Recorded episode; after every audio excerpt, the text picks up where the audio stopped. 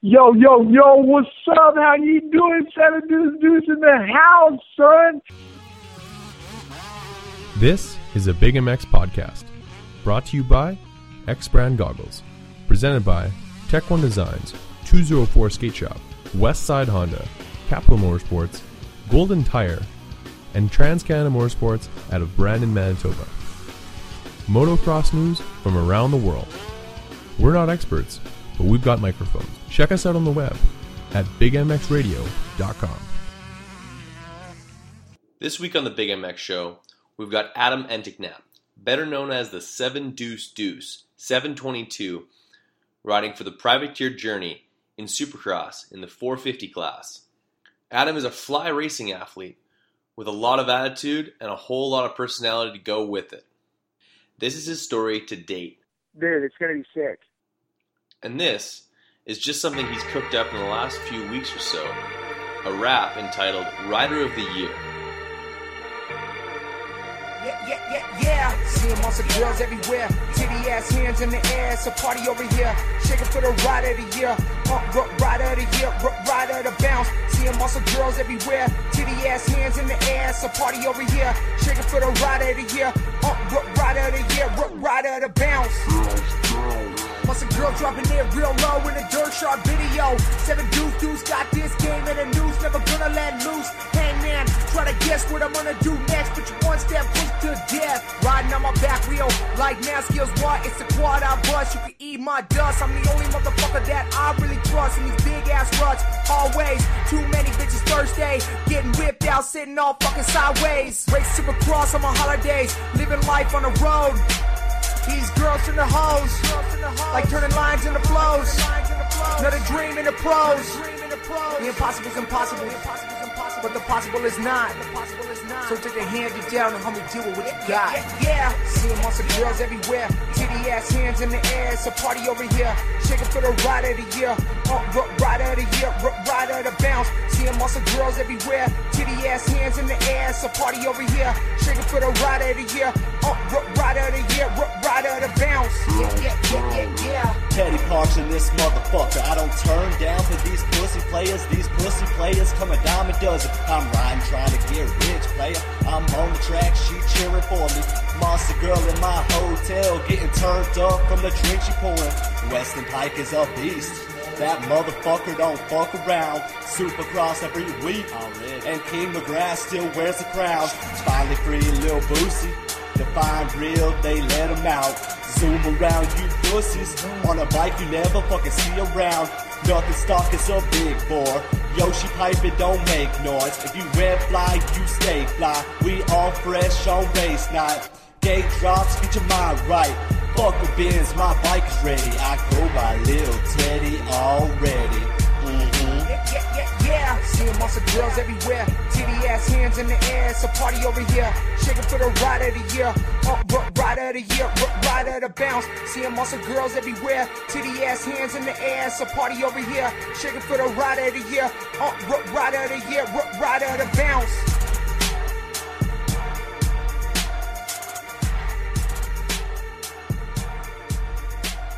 Welcome to the Big MX Show, brought to you by X Brand Goggles, 204 Skate Shop, Golden Tire, Capital Motorsports of Winnipeg, Manitoba, Trans Canada Motorsports, West Side Honda, and Roy Borton Suspension Systems.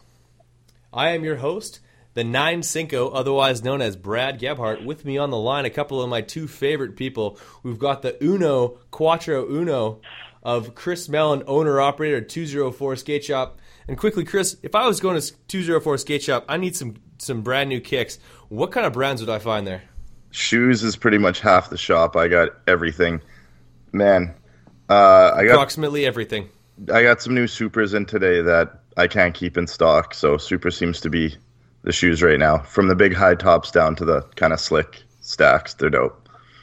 Sick. Well, I'm going to go roll out there. But our guest on the line, international rap superstar, 722 on the gate in the 450 Supercross class, number one on your girlfriend's Snapchat list. He leaves without a trace. He came here tonight to get on your case. He is the seven deuce deuce of Adam Enticknap. What's going on, Adam? Yeah, yeah, yeah. Seven deuce deuce in the house. What's up? oh god, dude, that intro was so sick. Lompoc, California's Adam Enticknap, the seven deuce deuce. Seven Deuce Deuce, What's up, boys? How you doing? We're doing mighty fine. It's uh, just after 11 o'clock Central Time, Thursday night, right before the Las Vegas Supercross. I understand you won't be on the line. No, I won't. I tore my. We had a little crash in practice. Um, I hit the I hit the whoops on the second lap. I hit them pretty fast, and uh, I missed one. I missed one with the front wheel. The front wheel dropped. I went head over heels, hit the berm, got the wind knocked out of me. Was going in and out of conscious, and uh, messed up my right knee and uh, tore my meniscus, and then finished off in the first lap of the heat race. So went back home, got surgery on Monday, and uh, chilling right now. It shouldn't be too bad. I got three weeks off of it, and I should I'll be riding in six. So nothing major like an ACL or anything, but it's definitely going to put me down for a minute. Yeah, so you said you're going to be out for about six weeks? Yeah, six weeks I'll be back on the bike. Fair enough. Uh, I, I'm I'm just a little bit curious because everyone uh, deals with crashes differently. I know, like in the past, we've seen uh, a couple of riders like kind of throw fit. They get upset. Some get really like more or less like emotionally upset. Some people are just really quiet. What's uh, what? How do you react to that situation? Are you uh, are you throwing out some cuss words? Are you upset at yourself, or are you like uh, more? Uh, it's happening on the inside. But uh, I have a feeling you, you're you're pretty vocal. Oh yeah, for sure. Like the first crash when I was in the whoop section, I really wasn't very vocal because I had the wind knocked out of me. So I was really trying to catch my breath for about a minute and a Yeah. half, and I didn't get up. That's a pretty silent situation. Yeah, um, I was I was literally like kind of like fading in and out for a second there. Like my vision was gonna, my vision was kind of going blurry, and then I came back because I don't know if I was, it was lack of oxygen or what, but I got the wind knocked out of me really really bad. And then um, in the heat race, it was the second lap of the heat race, and this dude went down in front of me, and I put my foot down in a in a kind of a funky spot, and my knee literally locked up at a 90, and uh, I was literally cussing up a storm. I was pissed because I mean, if it was, I don't know, if I if I go down and break my arm or something, I'm more worried about what's wrong. But the fact that when I locked my knee up, um, I knew what went wrong, so I was just really pissed because I knew everything went along with it. So it's just like, oh my gosh, you know. That that's a scary moment. I know uh, I've done some meniscus stuff, and uh, it's it's very debilitating, and it's hard to even uh, try and rehab from it because it's uh, very finicky. You can't do a lot of stairs. You can't do a lot of heavy lifting. Uh, obviously, you're out, you're out of commission for a while. Uh, Yeah. With after surgery, um, what uh, what kind of program are you going to be putting yourself on to properly recover from something like that? Um, really, right now, I'm just focusing on making uh, making my diet just perfect because that's one of the things that I think helps the most is getting all your nutrition right and making sure that what's going in your body is not only going to keep you at the right weight for racing, but um, it's going to help you recover. So I think with that being said, I'm just going to try to feed my body the best it can. And then I, I know a few workouts that my uh, physical therapist gave me. I know a few people in the industry that uh, helped me out with this. So I, I know a few little workouts that I can get my knee stronger before I, I can put pressure on it. So other than that, dude, it's really just kicking it and making sure you're eating right. Because when you're sitting on the couch for that long, dude, you can get fat quick. Yeah. That's actually a question that uh, that relates to a question that I've had from a lot of our female fans. Um, wonder we're wondering uh, does does the, the seven deuce deuce know how to cook? Like, is he is he fairly domestic? Do you know how to, to serve up a meal for yourself? Oh, dude, I can cook a champ, bro. I can cook for the ladies. Don't trip. So, what's your signature dish that you got a new lady coming over? You want to impress her? Go down to the store, pick up some goods. What, what are you I, I make up? I make a mean spaghetti, dude. Yeah, like mean, like solid, like so mean of a spaghetti that I've been told from multiple people that it's the best spaghetti they've ever had in their life. Do you ever get accused by uh, by women by saying them saying that you you probably get you probably make uh, uh, spaghetti for all the girls? Uh, not really.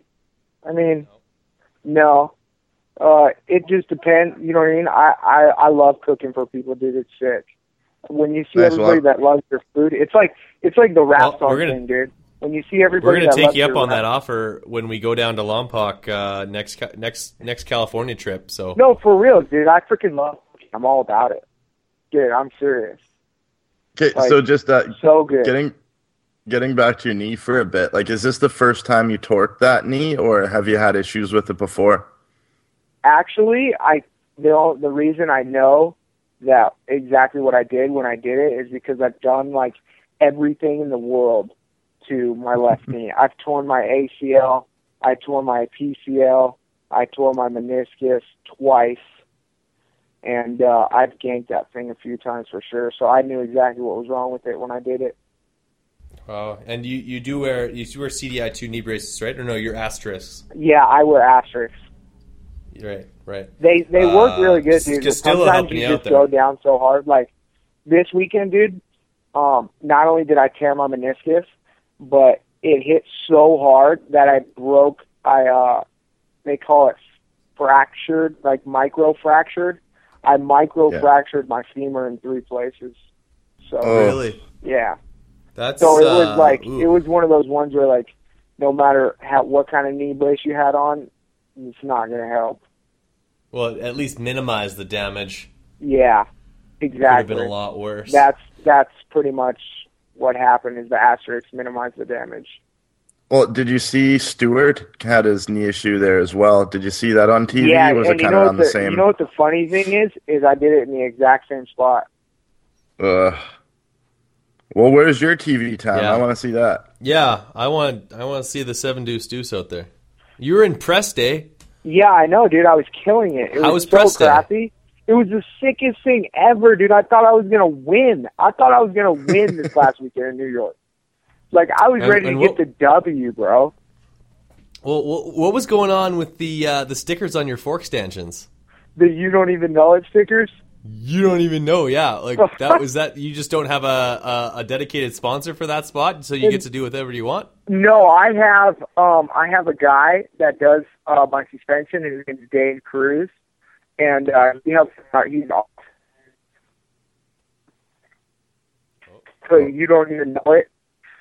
There's been a couple free Oh, you're, Sorry. you're cutting out, partner. You- Can you hear me? Uh, Yeah, lost now. lost Um, you at buddy about the suspension.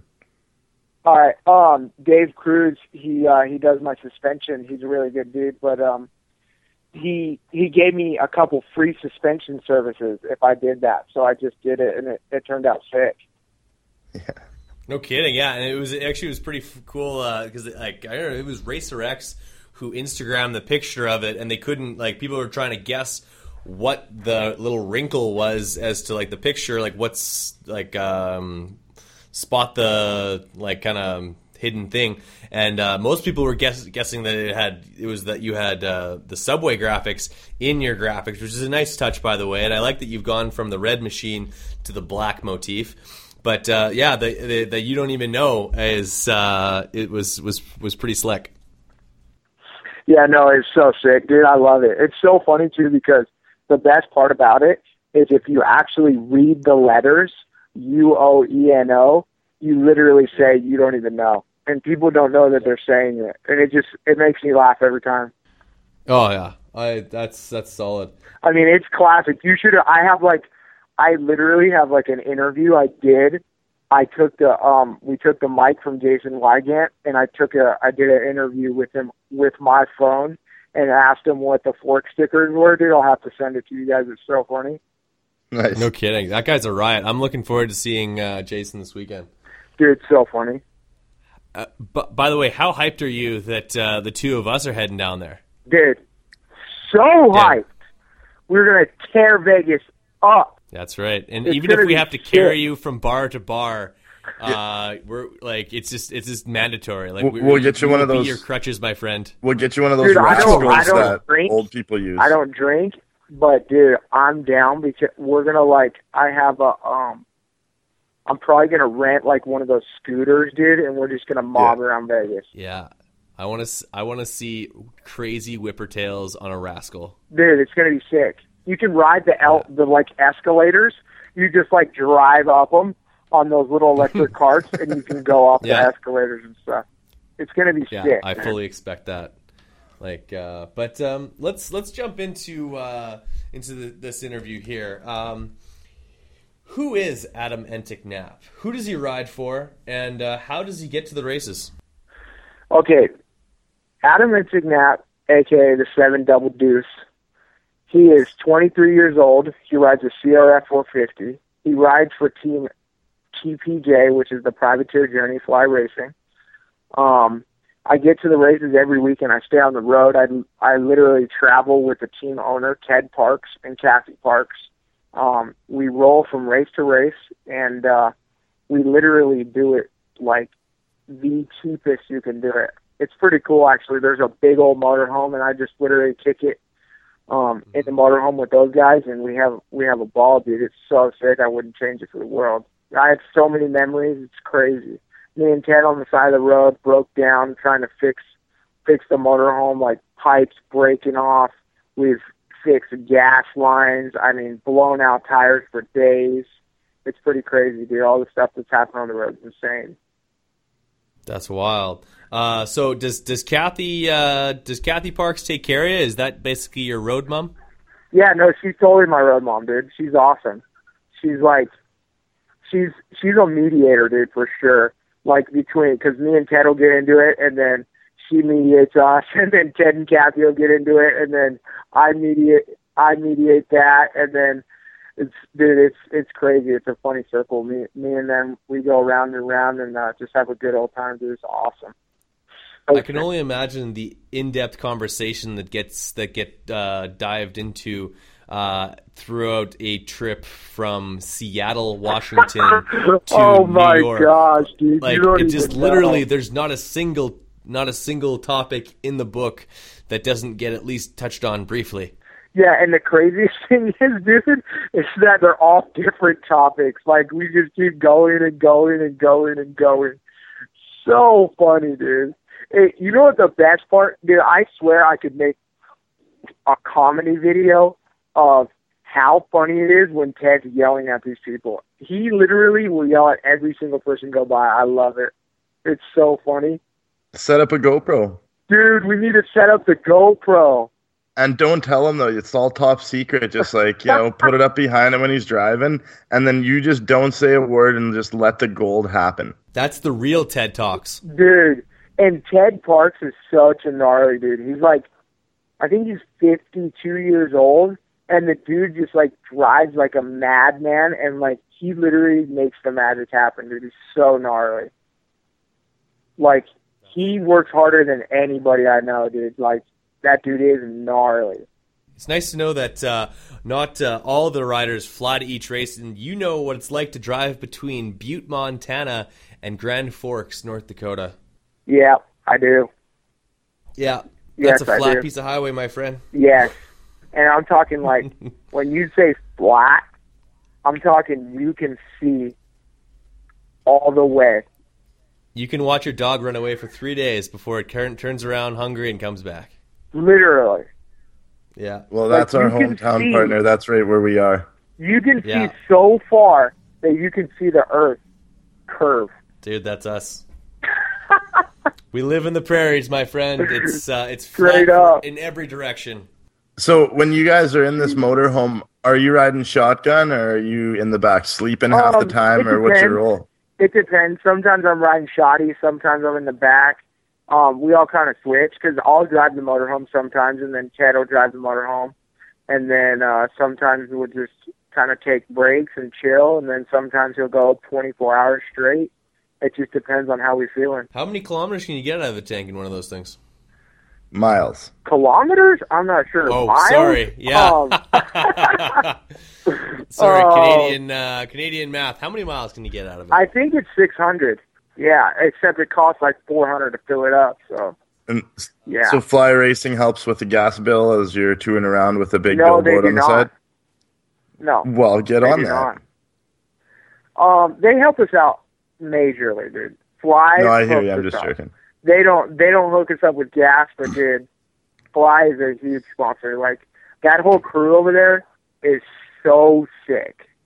Like they have such an awesome unit going on at Fly. It's insane, dude. They're gonna keep getting bigger and bigger and bigger because they're doing it like And they so have. right. Trivia question for you, quick, Adam. Who Okay. was the first sponsored rider uh, from Fly Racing? The Mathis's first best friend. rider, Tim Ferry. Right? Tim Ferry. And bonus points. What article or what uh, piece of equipment did he wear? Uh, as uh, was what what what, what piece of equipment was it that he was wearing? That was fa- Fly. That was Fly. Yeah, it wasn't gear.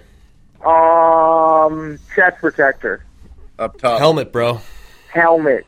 So they made Yeah. helmets before they made gear. That's right.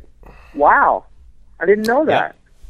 Yeah, 2000 would have been yeah 2000. Dude, because actually now that you say that, I do remember that because they had the Timmy Ferry blue, blue helmet. But uh, so where did this whole drive towards Supercross stardom start? Like, uh, like obviously you have a younger brother who's deeply into the sport as well. Like, did you guys start at a super young age? How did you progress? And uh, what was the schooling situation?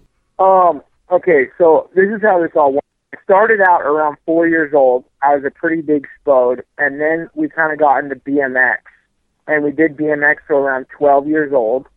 Twelve years old, and then one summer I uh, I started riding dirt bikes again, and I realized how much easier it was to twist the throttle than pedal. And uh, ever since then, ever since 13, I just rode dirt bikes. And uh, the funny thing is, I was like, I wasn't really good at it. Like um, in 2004, when I was 14, I uh, I got 22nd place in the 125 cc beginner class at Las Vegas World Mini in the LCQ, and I didn't crash. Nice. Yeah, I think you and I would have been battling for that position at that time. yeah. No, I mean I don't know how bad you were though, but I was bad. Like if you see me on the track, literally Kyle Chisholm and Kyle Partridge were like they would lap me four times in one lap. Like I was terrible. Well, And I remember what you were a saying sudden- before. You, you didn't really like What? jumping. You didn't really like uh, getting the no, wheels off dude, the ground. I hated did ya? it. Like I wouldn't, I wouldn't jump off the ground. I was ghastly afraid, which is so, So, crazy what- because now I How love it. Uh, what clicked for you? Like, was there a, um, a specific ride day or just a specific, a specific summer where things seemed to click for you? I started having fun with it, and I matured like a lot, and I kind of got quite a bit bigger. Like, cause I was always like a really short, tubby kid. Like, I wasn't really like um skinny and ripped. I was like short and kind of fat, and uh, and I started maturing, and I got like around six foot, and uh, I got more muscular. And ever since then, dude, I just I started having a bunch of fun with it, and I just started getting faster and faster and faster. And then around like 20 years old, it all just clicked for me, and I was killing it. I mean, I wasn't killing it, but I was like actually riding, you know. Absolute. Um, so, like, as you're coming through, like you, you and your brother, like you, you're riding together quite a bit. Does that push you to uh, to get better? Like, obviously, there's a little bit of a sibling rivalry, even though he's a couple Oh, of years dude, younger. more than just a little. Me and him will like literally kill each other on the track. Like we will go till death. I hear he's got a little bit different uh, temperament than you do. What do you mean? Uh, well, like uh, I, I've I've heard it uh, basically uh, described as he's Tyler, and you're Yeah. Adam. yeah, no, I'm fifth gear wide open. I'm like, yo, yo, yo, what up, seven double deuce, baby? And Tyler's like, oh, hey, bro, what's up? I'm Tyler. you know what I mean? It's like we're like polar opposites, and then we get on the bike, and he's super, super sick. Just the same, just like oh. Yeah, It, it must it must transform him into uh, into something else. yeah, which it's is crazy. incredible. It's almost like I've talked for him so much, like my whole life, that I've been so loud, like I've never got gave him a chance to talk. You know? That could be. That very well could be. You know, uh, um, if you're, you're you're obviously a, you're a dominating figure in a conversation, you you uh, I wouldn't say you like the attention, but you like to to just make people laugh. Is that something that uh, is is fairly accurate? Oh, for sure. like I would just hop into a conversation. If I can make you laugh and smile, I'm all over it, dude. I freaking love it, and I love hype up too, dude. Like if I can get you jacked and hyped up, I'm like all for it. So sick. Now it's time for the Tech One Designs, and you've uh, you spoke with Tech One Designs today, did you not? Yes, I did. And uh, they do everything custom, whether it be coffee mugs, graphics for your bike.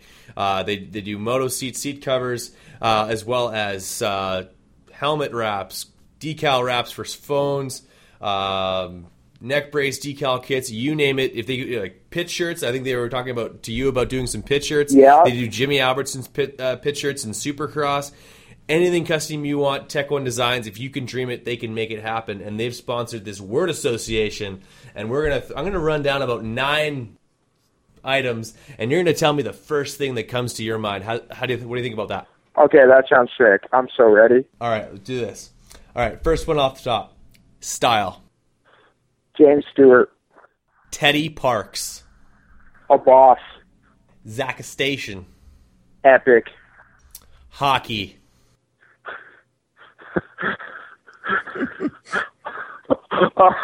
Hockey fights. Fly Racing. On point. Lompoc, California. Windy. Two stroke. Sound awesome. Tinder. Oh God. leave it at that. Just leave it. Oh God. Um, fitness. Have to have. Pickup kit.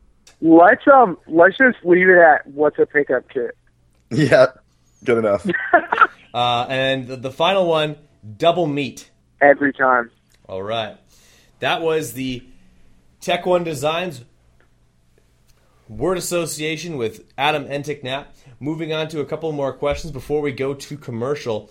Uh, Tech One Design. Keeping it real every day. That's what they do. Uh, Fly Racing puts a shirt on your back. Literally, they met. They're, I guarantee you're wearing one right now. I am, And uh, uh, how did how did you cultivate that relationship? dude. Max Steffens, bro. That dude is the man. If it wasn't like first I got involved with Ted and Ted got involved with Max Steffens and the guys that fly with Craig Shoemaker and Terry Daisley and uh all those guys. And uh ever since then, ever since I've been with Ted dude, uh I've been fly. And I've loved every single minute of it. Um, so like you've in uh, what year? With how old were you when you started with Fly? Um, when I turned pro supercross, my first year. So Okay, twenty. so that's tw- 20, yeah. 2010. There you go.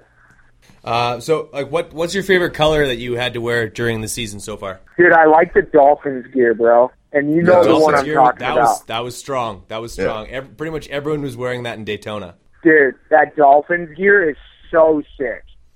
I, I my favorite I think with the, the so far was uh, when you and Nick Schmidt I think it was in Phoenix were running the blue and yellow. Oh, dude, yeah, that's sick gear. That highlighter yellow, blue, and black.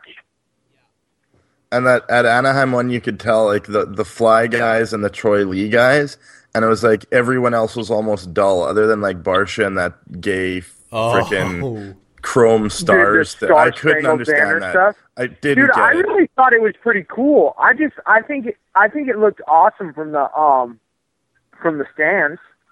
But Hey, you like know what? up close, didn't look that great. But in the stands, it looked awesome. It reminded me of one of those like '80s like Night at the Roxbury shirts that like kind of change color Uh-huh. under different, you know. And I just, I don't Dude, know, I a lot of people, um, a lot of people don't like that album starter for some reason. I don't know why. I, I it actually I think I don't know if it just showed up funny on TV because I was in the stands and from the stands it actually like it, I wouldn't say it had like it looked cool but it, it definitely drew it drew attention to him and if that's the Yeah, if that's the I idea thought, of the too. gear then that's what it's doing but maybe it just came up funny on TV because uh, like all of the lights, kind of like whether it be the lights of the stadium or the, the the it almost looks like it was like uh, paparazzi bulbs going off on them the whole time. Not a huge fan of it. I personally probably wouldn't wear it because uh, at six foot two hundred pounds, it, looks a little bit different on me than it does Yeah. uh, a smaller gentleman like uh, Barcia. But I, I could see how it, they'd I go for it. It's cool though, like um for where it was at. Like I don't wear it anywhere Supercross, but for the event that he's at, it was pretty Mm-hmm. cool. Yeah, at A one, you want to make a make a statement, make a splash, and uh, even if you Yeah. don't win the race, uh, people noticed you. People were walking away wa- talking about his gear. So Well, but for sure, but you know, as as they're watching too, and you look at that sparkle thing, that got talked about, but the Troy Lee and the fly gear got talked about as well for being bright. But I don't think much good was said about Barcia's. Yeah, it did its job of being flashy, but not really in a good way, you know. But- yeah, dude, that fly gear though is just so on point. Their designers right now and their whole crew. I mean, that's why gear, you know that stuff looks the best. I mean, it's undeniable. It looks so good. It's strong, absolutely, very very strong looking gear, and I think uh, a lot. Like obviously, a lot of the privateers are, are running it because of the, the Uh-huh. whole privateer journey thing. But it just shows that um, they're they're also giving back to the community, and they're they're giving back to it with a fashionable look. So uh, good on them. Yeah. And the crazy thing is too. The crazy thing is, is how far flies come. I was just about You to say that all white gear with the fly logo at right dead center, or the all blue gear that had the exact same thing going on. Yeah. that uh, Villeman would, have worn, as well as uh, that, Tim uh, Ryan, Ryan Clark. Yeah, Tim Ferry, but Ryan Clark. I think Ryan, Tim Ferry at the time would have been wearing Thor. Um, he was wearing the fly helmets, but he was wearing the Thor gear. Oh, he Uh, was. He was. He was. yeah. You're right. But uh, like Ryan Yeah. Clark was the the main fly guy back then. I guess uh, Jason Thomas would have been riding them with it as well. When back on uh, Subway Honda uh, before he ran SoCal gear um, back in the day. Dude, I'm so bummed right now. You guys have no idea. I had the sickest thing going for um Vegas. I literally have a subway butt patch. Well, you can still rock it. Just sew it onto your shorts or Yes. whatever you're wearing. Dude, I know, but I'm like I'm so bummed, dude. I had the subway butt patch like handled. Like I had the whole thing set up. It was gonna be just perfect. You need. I think you need to run a, a, a big MX butt patch for 2013 or 14 or 15. We can make that happen. Yeah, I need to be on your butt. Done. Uh, but uh, um, you before you you you jumped into the supercross uh, scene with fly racing uh, um, draped all over you, you had to go to a supercross camp, but that even wasn't enough to get you on the gate in the 450 class. Tell us that story because I know it's um, it's a good one.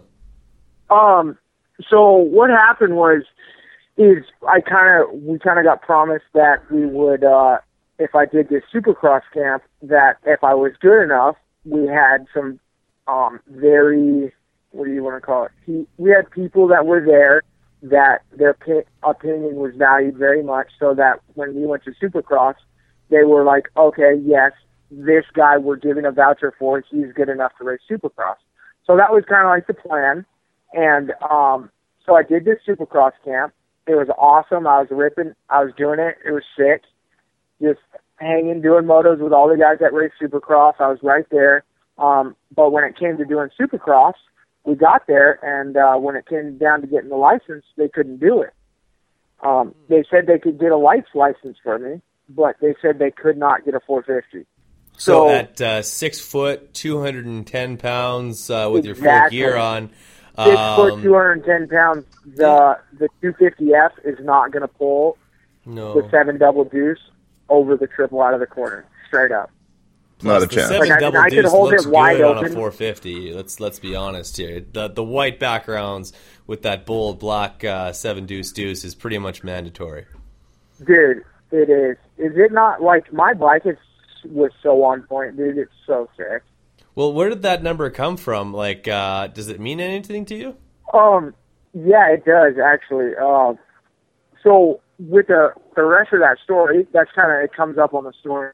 Um, so we did we did arena we did we got and so we're I'm like, dude, how how do I get my full fifty license?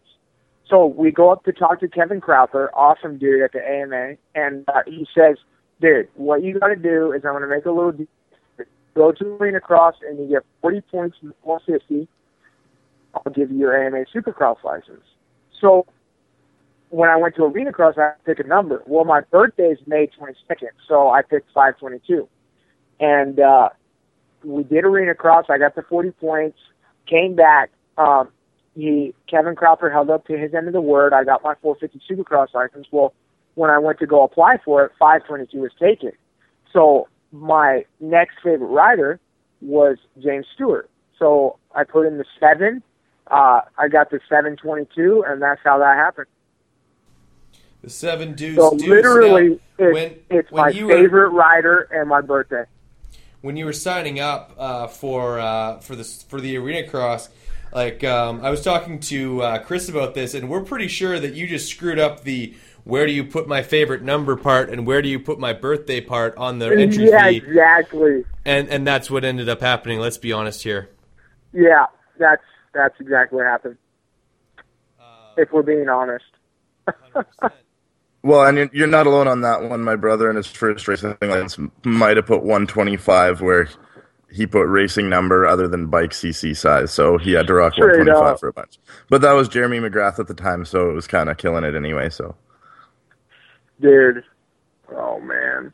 Dude, Arena Cross was so gnarly though, dude. You guys have no idea. yeah, That's how like did you one win of the that? Like, things I've ever done. like um, did I you did have any pretty good good. I made uh my best finish was on ninth place in Arena Cross, which wasn't bad. You know what I mean? It wasn't like amazing. You got some it sol- You got some guys like- who are arena cross specialists in there though. Like Tyler Bowers, for all intents and purposes, could be a 250 champion in the in the the lights here in Supercross. Yeah, for real. He really could. So did you have to I mean, throw those your guys weight in around arena a lot? cross, dude. The funny part is that they come to Supercross and they're kind of squids, and then they go to arena cross and they're like the bomb. Yeah, and then you go in their territory and they just whoop your ass. Yeah, exactly. Yeah, it's So- weird. So gnarly. Did you have to throw your weight around in the arena cross corners to make Oh some yeah, passes? dude. I think I literally had the gnarliest takeout I've ever done in my whole life. On I who? came off. Um, I really don't remember, but it's on TV. Josh Demuth, No, it wasn't Josh Demuth. It was some. It was some. uh Buddy It was some guy in a Cali. But dude, um, you know how like you hit the catapult and then there's Mhm. a complete 180 with this little course. tiny berm.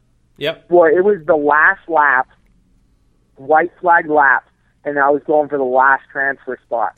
He hit, he hit the catapult, and I hit the catapult, and I jumped all the way inside and went straight across where he was going to come back, like where he was Yeah, already the flipped the around coming corner. towards me. Yeah. Yeah, and I cut that off. Well, I thought he was going to back off, and he Nope. didn't back off at all. And I punted this dude. And when I say punted, I mean like full force, 210, six foot one, six two, on a 450, hit this guy, not backing off. We're the top of the hay bales, off the straightaway, into like the side underneath the underneath like the scaffolding. Sitting That's in like the second football row seating. tackle, yeah. my friend. yeah, full on football hit. Like I felt so bad afterward, dude. It was so ugly. No, you didn't. Don't lie. You qualified and you made the night. That's what you wanted to do. I mean, I felt a little bad, but yeah, No. you're right. I didn't feel that bad.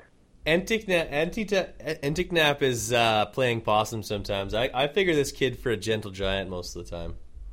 Dude, I, I am a gentle giant, but when when it's got to get done, it's got to get done. You know? Absolute. All right, now uh, it's time to uh, it's time to play some of our commercials that pay for the bills. So how about you throw it to commercial for us, Adam? All right, sick. Seven deuce deuce, baby. We out. Hit these commercials. Check this. Make that paper. Peace.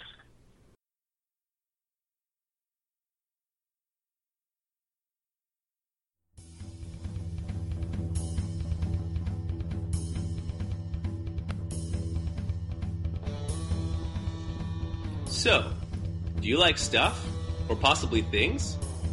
How about a huge selection of motocross and street bike gear from apparel brands like Troy Lee Designs, Alias, Icon, and power bands every single color you can think of? How about 25 years of custom suspension and motor service for a full service shop? All of which you can find at Capital Motorsports.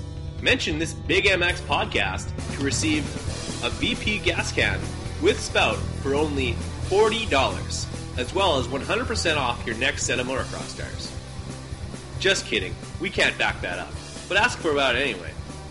Check out Capital Motorsports at 157 St. Anne's Road, Winnipeg, Manitoba, or call them not so toll free at 204 237 6686.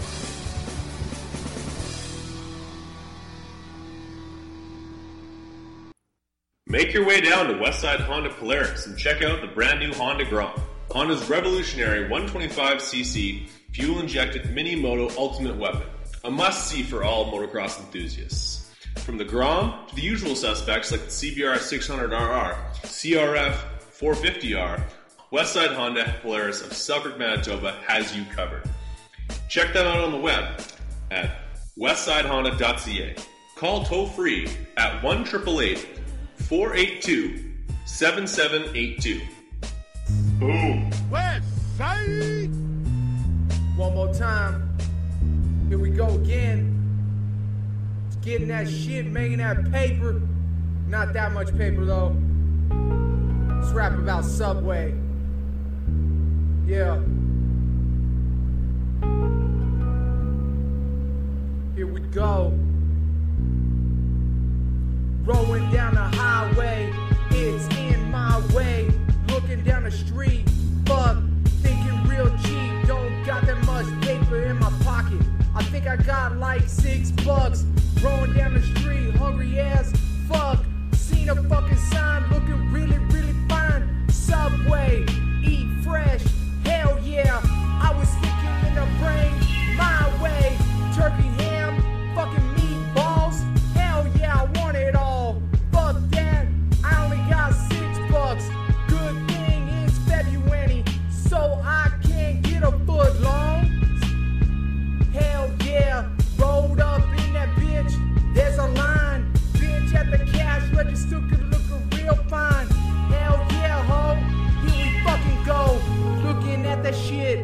I'm looking at the bread in the fucking oven, looking so fresh. What do I want?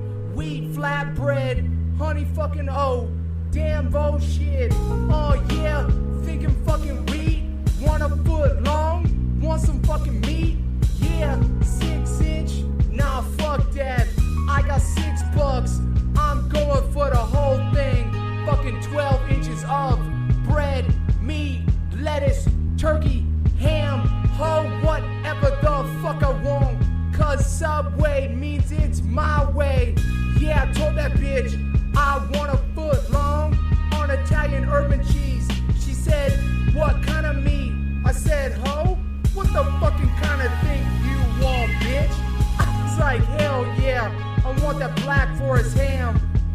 Fucking no cheese. Hell nah, bitch, I ain't trying to get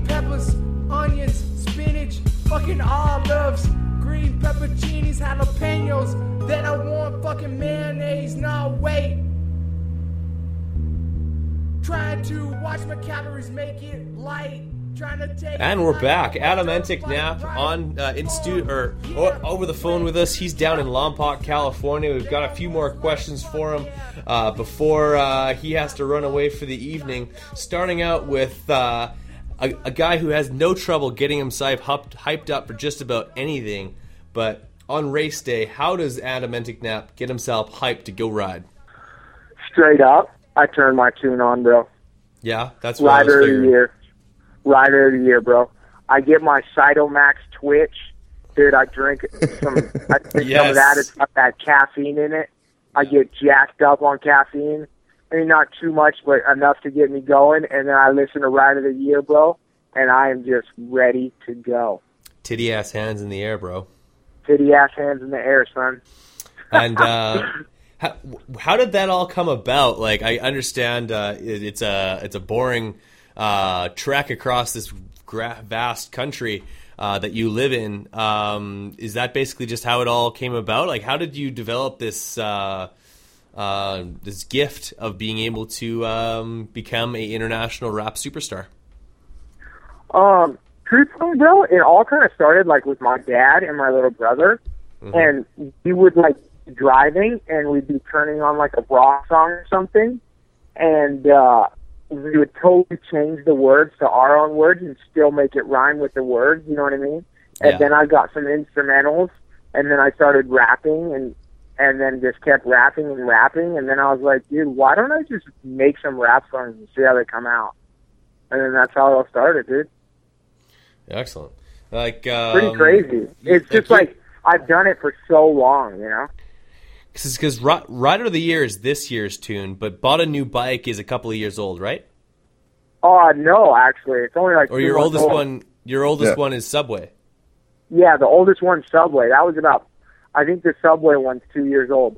Okay, okay. That that that one actually is my, my personal favorite. Close second would be Rider of the Year, uh, Yeah. just because I, I love the comedy of the the Subway one, and it, it flows Dude, really nice. everybody does it so funny, dude.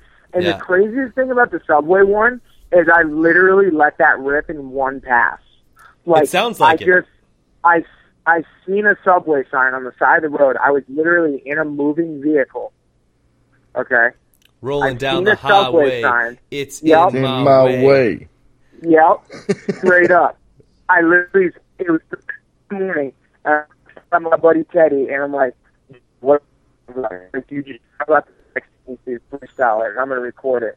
And the next thing I seen was one of those signs that said "Subway, Subway, Subway" on the exit, and Yeah, I just went ones. for it. Nice. That's solid. Yeah, you you uh, you, you rhymed it. It, sounded good, and you, you kind of lose it at the end, which actually kind of adds to it because you start to laugh a little bit. I couldn't handle it, dude. It was No. so funny. No, I it's a solid two minute. It's a two minute long freestyle, which is priceless. Like Dude, unreal. I- unreal, The first time I, I I heard it, I was just literally like hands and knees, just crying uh, over how ridiculous it was, and uh, instantly a fan. And uh, now every time when we exchange, every Oh time that we exchange gosh. Christmas gifts from now on, yours will be wrapped in uh, in in, t- in uh, Subway wrappers. it better be my dude. Yeah. I'm digging uh, the start. Like that's one of your new tunes too, isn't it? Say that again. Uh, the start is that what it's called? Yeah, the video. Yeah, yeah, Dude, I, that's at um Castillo Ranch. yeah. That's That sick. was just like a little video I did with uh my Samsung Galaxy 3. really. Yeah, isn't that sick? I did all off a phone. That's No, man. wild. No, that was solid. So what's uh? I thought it- uh sorry. Go ahead. No, I was just gonna say, like, uh, when we were talking before, you said that you're into rock music more growing up, not as much hip hop and stuff. Uh, are you ever Yeah. gonna throw some metal beats or rock beats in the background and lay down Um, some? I might, I might put some rock beats in the background, bro, but I can't sing. You know, and No. I'm not trying to be a singer. Uh, Like- I'm No, no, no, no, no. I don't uh, want to put thinking Beastie James or Boys like style. that, you know? Oh no, for sure. But you I can. mean, you know, rock there's- music is just so sick. ACDC, dude, oh my gosh. That Back in Black CD, I literally can still listen to the whole thing and not even press track over, you know what I mean? Yeah, Yeah, you were, you Just said, uh, for those who uh, didn't get a chance to listen to our first podcast with you, you had mentioned that uh, uh, Hell's Bells uh, would, or Thunderstruck would probably be your uh, walk-on song, and uh, Oh, for next sure. year, next year when we c- convinced Feld Entertainment to include Seven Deuce Deuce in every single opening ceremonies, whether he's in the top ten or not, uh, that um, that would be your song. I'm telling you, dude, they're going to have to. I'm not even kidding. They're going to Well, you'll have be to in do the- it. you'll be in the top ten anyway. yeah, you don't so either way, it's not going to worry about it. But uh, in the unlikely event that you're not in the top 10, I would lobby that um, they should put you in the opening ceremonies. Otherwise, the fans will literally tear each stadium down to the ground one by one until the series is done. Dude, I hope so. That'd be so sick. That'd be so rad. Okay, well, I, I got a question for you because obviously you're a fan of the sport as well as you know one of the top dudes. Um, if I you am, had a, dude. if if you had a dream team, right? And I don't even care, Uh-huh. like not all riders from whatever 1980 to today. Three 450 guys, three 250 guys. Go. Okay, and what am I looking to do? I'm looking to my fantasy team. Oh, you roboted out for a minute. Can you hear me? Still there? Yeah. So am I am I looking to championships? Is this my personal dream No, team? this What is- this? This is a fantasy team of who This you'd is- love to have. This is you're the team manager. You can get whoever you want, and this is for you. Got you on the road. Whatever you want to do. If you want to win championships so or I'm whatever. team manager. I don't get Yeah. tried, but I have to run a team. Yeah. And you get three Okay. 450 guys, three 250 guys, but it can be anyone who's ever raced a dirt bike. Okay, um, Jeremy McGrath Yes. for sure. Um, uh, Ryan Villopoto. Yeah. I want to say Rick Johnson. He was so sick on the podium. How he He's like badass. would make yeah, out with chicks and stuff. exactly. But I love James Stewart too. Like he's like my boy. Hmm. I don't know. Is James Stewart going to be healthy the whole year? Doesn't matter. He's your boy. Okay, James Stewart then. He's healthy the whole year for sure, James. Lights, lights. Um, Yep. James. Stu- yeah, let's um, Yeah. let's switch that. I want Rick Johnson on my four, on my 450 team. Yeah. I James want Stewart on a James 125 Stewart two-stroke. on my lights bike. Yeah, I want James Stewart on my lights bike. Um, Ricky Carmichael on my lights bike, Yes. and uh, Adam Cianciarulo. Ooh. Going with the kid that's got what seven races under his belt, five races under his belt. Yeah, I think I think AC is going to be doing big things. Oh, Yeah. huge. It's good play. I'd uh, I'd be interested to like. I love this question, uh, Chris. I'd be interested to hear your answer. Me? Yeah. Oh God. Okay. So, but if I'm doing it, we're we're in like a semi truck, but nobody's flying anywhere. Like, No. you know, no, this is people that this we're going to road be. trip heaven. Yeah. Exactly. Okay. Uh, Brian Swink. Oh Knew it. shoot! for sure Brian Swink just because like you never know, right? No, he's a wild Yeah. card. Yeah, exactly. And if like shit gets dirty, that's the guy who I want to be wearing a flannel and boots behind me, right?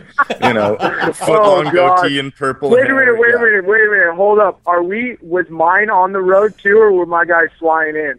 This is I- up to I you. It's imagine- your team, man. Yeah. You're running it. It's whatever you want to do. You could have like a horse-drawn carriage if you chose, you know, which I wouldn't Dang. recommend. But Because I, I think okay, as a Those backup guys would rider, kill each other on the on, my- the, on, on, my on the road first- together. my first fill-in rider would be if I got hurt would be Tyler Evans nice. One for punch. sure. Yeah. One enough. punch. Okay. the so- wild card fill-in rider. Okay. Okay, so so if I got Swink in there, um, I'm gonna pick. He's on a Uh, he's on a 125. You know, I was so gonna when say, he's so we're going to peak. Peak okay, no, no, no. But I'm putting the 250 Swink badass, like at the end of his career, onto the 125 when he was fast on oh the shit! on the 92. So you're moving him down to lights. Yeah, I don't care what year it is either. He's on a 92 RM125 with the purple stuff still on the side panels. Yeah. yeah, this is my team. I don't care. That's what you got to run. And um, Yep. so then his teammate in the 125 class would be uh, Villopoto at the Des Nations. Like that day, Oh how he yeah, out. Yeah. And that that's how one year it Bill donations- Poto just Yeah. killed it. And if he doesn't ride like that, there's like an alligator pit that we drag behind the semi truck, so he just knows like Oh, I that's got you. that's his go-to every weekend, you know, for sure.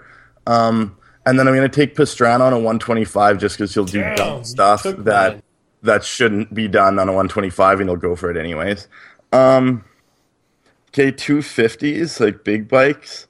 Um, with Swink. I need someone for Swink to hang out with, or else he's gonna just shoot people. So I'm gonna go Mad Mike Jones straight up. But back when he Mad was Mike Supercross, Jones. yeah. So like 1990 Mad Mike Jones, and so he's on a 1990 KX250. Um, but Dude, no Mad Mike Jones was such a cool dude. I love that guy. I've met him a couple times and he's. Nice. You're a lucky man. He's on my bucket list that I haven't checked off yet. Um, but he has to do no hander landers off of every jump in Supercross. And it's unfortunate, but like whatever. If he can even still qualify, it doesn't matter. It's my team. You still got R- rhythm sections with no hands on his bars. Barrel roll Unfortunate, you know? Yeah. Or, or okay, he can either do no hander landers or he has to ride with a bag on his head, the Crown Royal bag over Yeah, his yeah, helmet. yeah. Yeah. So so one of the two, his choice. I'll leave it up to him. And then my third guy. Uh, it depends if me and Seven Deuce Deuce's teams are on at the same time, but I got to pick McGrath. But if he's taken by the Seven Deuce Deuce, um, I'm gonna go Mike Craig just to have a whole bag of fucking wing nuts. Oh, you know? there you go. Yeah, and it, it's like just The I- stingray. yeah. And I want to just be in there quietly hanging out in the middle. You know what I mean? Yeah. Like, Dude, yeah. you know what I forgot too? Like that I love was um was uh Ezra Lusk. Yes. Yeah. Sick, But I wouldn't want to hang out with him. He always seemed like kind of a weirdo, you know? Dude, he's actually a really cool dude. I met him at Millsap's house Really? like Cool. last year. Yeah, he's cool. Cool. Well, this is like I'm judging off of what I was watching on TV when I'm 14, so I was a huge Yeah. weird, you know. No, yeah, for sure. But, understandable. but cool. So if uh, I'll trade you Ezra Lusk for Jeremy McGrath.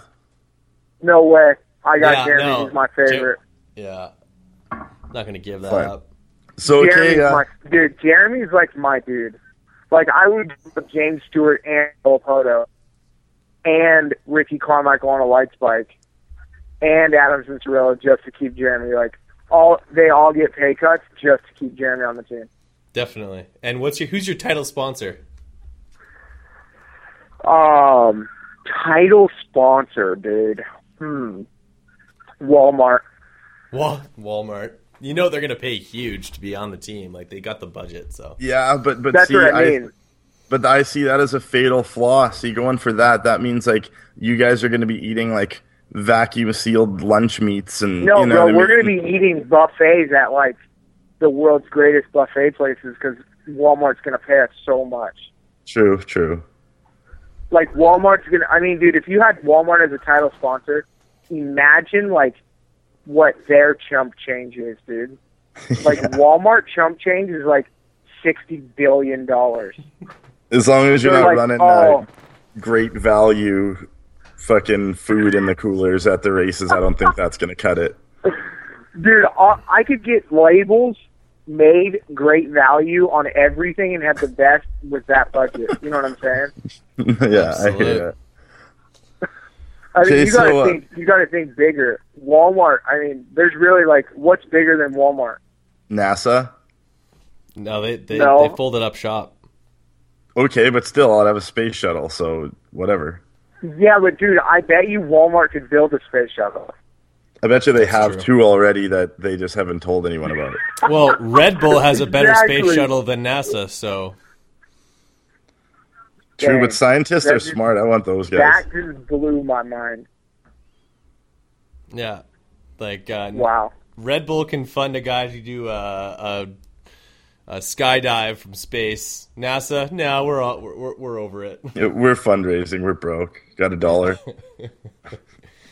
All right. That's ridiculous.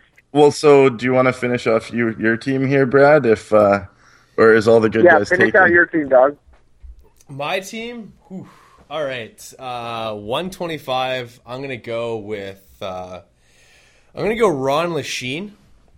Mm-hmm. Ooh, that's a good choice. Ron Lechien. Uh, he's gonna anchor my my 125 effort with like what uh, year? Uh, 80. What is that? 86. 86 Okay. on the Honda. Okay, so He I- rode a uh, 250 that year, but he'd be on a 125. Um, or maybe 85 on the Cowie. Yeah, 85 Cowie, 125. Um, Okay, so if we're a talking, bike, but it still works bike. if we're talking 85 Ron Lechien, are you driving across the country with this character? Yes, this and is then, driving. So when you get pulled over, what happens? He gets a DUI, not even driving. No, he's going to be in the back you of the guys are car. so sick. I freaking love you guys, dude.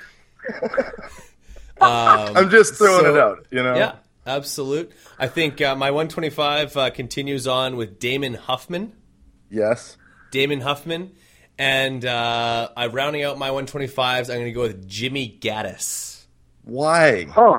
Because No. because he never gets enough love. Okay, my my semi truck is way more badass than yours already. That's fine. Okay, Dude, we- mine already won the championship, though.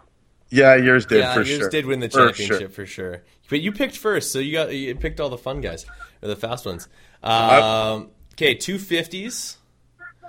Um, or I guess four fifty class. I'm going with Jeff Emig, 1997. I was gonna. I was gonna. I was gonna. Because Yeah. I know road trip ski. Like I just picture he's like that shift dad in the limo. He's got his head out of the semi, like out of a moonroof. You know what I mean? Right. With the shades on the whole time. Like, oh, you know what I mean? You can set these rules too. Right. Uh, I'm thinking. Um, yeah, he's definitely he's right in like the the core of his partying stage where like he just like couldn't do an interview to save his life, but he partied like no other. Um, Josh Hansen. Yes. Ooh, Hanny, I like that. I Just, just for his phone book alone. yeah, only Just for, for his his phone book. Seriously, think of that. He's like, I'm bored. I'm gonna text some chicks. Like, yeah, yeah, yeah. Do it, do it. You know, all their friends. And the third Oh my! on Then you might as well have Jason Lawrence on there too. Yeah, I guess those guys come as a package deal. So rounding out my 450s, you got uh, Jason Lawrence. So my guys don't necessarily race all that much, but Yeah. we have way more fun than any of you. Yeah, I'm not sure your riders are gonna make it to the gate, but But see, see, isn't that weird? How my My 250s my- will no, not oh. make it to the gate. Okay, but my team of Brian Swink, Mad Mike Jones, and Mike Craig is totally reliable. You know what I mean? Like we're good to go compared to you. Like we're Not in the last 10 years. Yeah. dude, so sick. You guys got sick teams though. Well, yeah. Yeah, well, we, we have the luxury of uh, of thinking about these guys on a regular basis being complete moto nerds. So My team Yeah. sponsored by Budweiser and paper bags. I was about to say my, my title sponsor is Budweiser Bud and Light. paper bags. Oh gee. Title sponsor is No Name Brand and Pabst Blue Ribbon. Pretty much Well, the same have- thing. There's a sponsor now, Pabst Blue Ribbon, right? They sponsor. Yeah, I Internet seen that. There you go. Yeah, that's awesome. PBR, bro. Yeah. All right, so let's get back to some questions, and I guess we'll stick into the the the um, going back to the '90s. You must have attended many a Supercrosses in your day. Uh, who did you look up to for one? I know we know we just talked about uh, McGrath. What was your best memory, and unfortunately, what was your worst? Worst memory was the Coliseum rainy night. Sebastian Tortelli won. Um, And how did that make you feel? it makes me want to cry, dude. Like literally, it was probably the saddest day of my life. I'm not kidding. Like And as- scarred me, dude. I remember it this day. Yeah, I, remember cried you all from Wh- that race. whimpering on the way home. I remember you saying, "Yeah, you're crying all the way home." And what was it No, that dude, you're I'm not repeating to your dad over like and over like I again? asked, I asked my dad. I asked my dad. I'm like, Dad, why is Jeremy losing? And all he could say to me was, I don't know. I don't And I'm like, Why, Dad? Why? Sebastian is the Sebastian king dead? Tortelli. Why, Sebastian? that stupid, Dude, like- that stupid lobster from The Little Mermaid. Dude, yeah. And, yeah, and as soon as I seen Sebastian win, I just started crying, dude. It was the saddest. It was one of the saddest days of my life. I love 103 out of Jeremy. Kawasaki. That's a hardcore fan. Like we like to think that we're, you know, big fans of the sport, but I've I can't say that I've ever burst into tears because somebody lost a race. Yeah, No, bro. that's, can ask just- And and and being that yeah, being a big McGrath fan as well too, and he did not lose very often, so you must have been able to check your tears quite easily. Yeah, yeah. It wasn't bad because Jeremy always won. Yeah, well, that was the year he was running the number two after that uh, season on Suzuki's.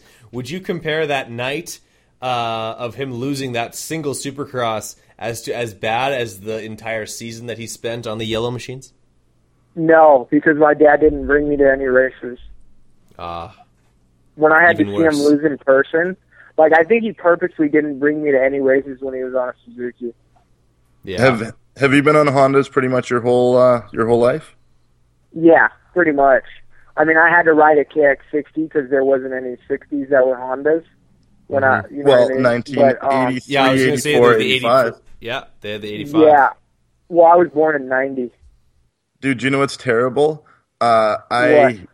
I like we used to be sponsored by Honda, so and for that same reason, uh, we found a 1984 CR60, and I tried to race it Uh-huh. at Millville, and I was like a big 11 year old, like 100 pounds on an old beat up Honda 60. I went out for one oh, lap in geez. practice. I told my dad, I'm like, dude, no, I'm not doing this. Like, because they didn't even make a part for that. It was all stock. You know what I mean? And these little yeah. kids that weigh 40 pounds are like doing the big tabletop, jumping over my head. I'm like, nah, I'm, I'm just going to stick to my 80. These things are terrible. So, yeah, definitely you had to yeah. hop on a 60 for the Cali. Yeah, it was a KX60. And then ever since then, I was on CR80, CR125, and uh, CRF250, and CRF450. CRF 4, CRF 450. How'd you like those CR 125s? Dude, I really didn't know any better, dude. I was so slow, it didn't matter. Fair enough. Um, so you say you're a big uh, um, McGrath fan, right? Yeah. So what would you say if I told you that the the one Quattro Uno was teammates with uh, with the King back in 1993? No way. Yeah. Yeah. Tell him, Chris. Yeah, and uh, back in the day when we were racing locally in Manitoba here, me and my brother won a couple local titles, and we sent away all our sponsor packages, and like we sent them to Axo. Axo was what we wanted just like Bradshaw was a badass back in the day, you know, and that's what we're Uh-huh. looking at. And but we got one back from Sinisalo, and the first line of it said, uh, "Congratulations, you are now teammates with Jeremy McGrath for the '93 season." And I swear to God, like we were so pumped, and like this is pre-internet, so nobody knew anything at all, you know. So this was when he Yeah. came off of his peak bikes into Honda. Nobody knew what gear he was running, you know, and so we rocked Sinisalo gear hard. Like you know, you probably had that same stuff with like the Honda logo on it, and you know his like yeah, I signature did. stuff. Yeah, we got tons of that stuff. It Like, had we the had one that- eight hundred collect on it, right? Yeah, that was they had that in red and blue, and uh, Yeah. But so you were you rocking the pants as well, or just the jerseys? Just the jerseys.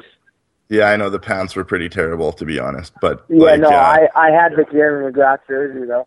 I still No. um, I still have a split fire one eight hundred collect jersey from Jeremy McGrath, and I used to wear it every single time I rode, even though it was like an XL. I would tuck it in to where like all you could see was the one eight hundred collect on the top of the jersey, dude. It was so funny, and I wouldn't dude. wear anything else. same team that red one that you had, and because like I was like size twenty eight pants, and they didn't even make size twenty eight pants, so I thought I was like disobeying my sponsor, like I'm just some kid in Manitoba, right? But I was like so upset Yeah. that I I had to go buy a pair of Fox pants because like Sinisalo didn't make like kid stuff type Yeah. of thing, and but So same thing funny. And the only jerseys they had left of that red one were like size large. So I'm size 28 pants and like a large jersey, same thing, like tucked into my armpits. And uh, but you just got to run it to make your sponsors happy, right? Yeah, heck yeah. So funny, dude. When I was a kid, I was like, I literally was like, just like that. Like, if I had a sponsor, dude, I would be like loyal till death. So funny. Well, like Not same thing. I'd kidding. I'd feel bad in like a mud race wearing like my old O'Neill pants because you know I didn't want to yeah, trash like my, my new mom stuff. bought me. Like my mom would buy me something, and it was like, "Mom, it's not the right kind. I'm sponsored by these people." And it like, Yeah. I mean, it mat it mattered, but it really didn't matter that much. You know what I mean? Like you said, you'd wear in a mud race, and you'd feel bad. So funny. And I'm sure these companies really don't care about little kids at the local level, anyways. You know, but you, everyone I mean, likes to feel do. cool. They do, but you know what I mean. They understand. It's it's just funny how how loyal you are when you're a kid and how Oh, how much I, you, you care. You know. when I was uh, 15 years old, I had um, Alpine White Alpine Star Tech 8s, two sets of Pro Circuit gear, a Thor helmet, Scott goggles, Thor black Thor gloves, um, the the whole nine yards. I, I got the the local graphic company to make up a graphic kit just like the N style kit with my name, my number on there, and uh, I roll up to, to the staging area, and uh, one kid looks at me like, "Holy crap, it's Ryan Villopoto!" And, uh, Dude, that's I so sick. I was heartbroken. What? well, I, they they were ragging on me for, for wanting to be just like uh, the the PC guys, but yeah, that's what it was all about. way, I, I looked legit though. Yeah, dude. look clean, look clean, but yeah, I would have took that as a compliment. Yeah, fair enough. Yeah. the, the things that you, you go through, like I remember back in that same year, we are going to like our one supercross in Minneapolis every year, and I must have hounded the Dunlop guys. You know, they had those white die cut like Dunlop on the back fender. Like those Oh, guys yeah. must have wanted to just punch me in the face. I'm like 12 years old, but like the rest of my bike, because I was on an 80, so nobody made kits for them back in the day. And you know, I'm piecing Yeah. it together the same as Jeremy's bike. I'm like, dude, I need those decals. Like, you don't even understand how much I need those. And they're like, sorry, kid, those are for you know pro guys. I'm like, okay, I'll just Yeah. sit here and bug the crap out of you until you give me these. And yeah, Did you I went, uh, sorry to interrupt. Did you, No. did you guys bl- uh, paint the uh, the tank blue like the Peak bike did? Uh, that was 91, but my Okay. brother had the 92 bike, and uh, but we actually had to buy a white gas tank for it because it That's right. like we we made that out of his 91, and then we never actually used it. So we have a brand new white gas tank for a 92 CR125. If anybody's, anybody's listening, listening, yeah. yeah. But no, we had straight peak biked out, Sinisalo So you guys like- would paint the gas tanks? That's what the, That- the team had to do it too. Back when Peak had uh, like the Peak Hondas that had blue gas tanks, they actually uh, had Troy Lee Designs uh, paint them blue. Wow. Yeah, But with the the, Wild. dec- the decal kit, it was just a blue sticker with like holes all through it that tore off in about three minutes. Wow. That's pretty No. crazy. That factories would paint the gas tank. yeah, that's that's that's back in the day, man. Like even uh, um, like Denny Stevenson, you know how he used to always have uh, the lettering on the back of his chest protector. Uh huh. He did that himself. he You know cut out every single one of those letters. Like the like the letters kind of like overlap each other as they go No down. his- his- way. he did all that himself. That's Wow. literally stickers that he had made, and uh, that's where the sport was in 1990. That's so Okay. rad. Yeah, but Yeah. uh, like, mm, go ahead. Sorry, no, I was just gonna pick your brain here. I got something written down. Like I'm gonna give you two choices, and you got to pick one, but it's not gonna be very hard. Okay? Okay. Okay, Supercross or motocross, like indoors or outdoors? Supercross. Supercross. Is it like you just like the timing, or is it just comes more natural No, to you? absolutely everything about Supercross is better. Yeah. The people. The people are better. The tracks are better. The pay is better. The show is better. The bikes don't get near as roached. The parking lot and the fans and the way the whole thing works is better. The organization, the way it is, is better. I mean, I don't know. Well- Everything about Supercross is better. It sounds like it. Okay, so uh, are you more of a TV or a movie guy? Like when you flip on the tube, Movie, movie straight up. movies, Okay, uh, Twitter or Facebook? Twitter, Yeah, Tweaker, Um, okay, uh, breasts or bums? Both. Fair enough. Yeah. Same time. Uh, hard you pack got or two sand? hands. You can have both. Yeah, exactly. Uh, hard pack or sand? Hard pack. Really, you're gonna make me? You're gonna make me a- answer that? Yeah, straight up. I'm gonna say hard pack that's all day. you can't like if it was tacky or hard pack, I'd pick hard pack. If it was tacky or sand, I'd pick sand. You're killing me right now. None. Hey, man, what goes on in your brain is you're the only one who knows. I just ask the questions. Hard pack Hard pack? Oh, that's only because I, only because I'm better, not because I don't like sand more. yeah. Just blowing up berms is so much fun, man. Oh, dude, like, Yeah, you're, you're just you've still sick. got a hard on from riding this weekend, Chris. Oh, I had a blast, man. That was a great time. Yeah. Like we've been stuck. Well, yeah, the last time I rode was in California in January, and we finally got Dude, out. I love the sand so much. you you'd like some of the tracks up here. The soil is honestly perfect, and this track, uh, Zoda, the people who run it, they literally like hunted out soil all over Manitoba just to build a track. Like they didn't care about where it was at all. Like it's nowhere near their home, and they just look for soil, and so obviously it's just primo. Yeah. So like sick. sand, but hard enough that you can still make jumps out of it. It's the And you perfect can, thing. like you walk it and you don't feel like you're on sand, but then you'd ride on it and your tires just dig in. It's the craziest soil. That's so sick. Yeah. Okay, okay. So what's on your feet? Are you more of like a Nike's high top guy or Chuck Taylor's? Um, say that one more time. So you say Nike high tops or Chuck Taylors? Yeah, like kind of like the high top look, or more of the Chuck High tops. Taylors. Yeah, High straight up. tops. Yep. Maybe Okay, some uh, of those Supras that you just brought in. Oh man, those things I can't even keep them in stock. It's crazy how much people want those things. I'm gonna roll out and bug you for a hat tomorrow. I think before we leave. Cool. Yeah, I think you guys are Supra, picking us up anyways. Super, yeah. like the Super Sky Top and the Vaiders. They're yeah, sell like crazy, like crack to crackheads.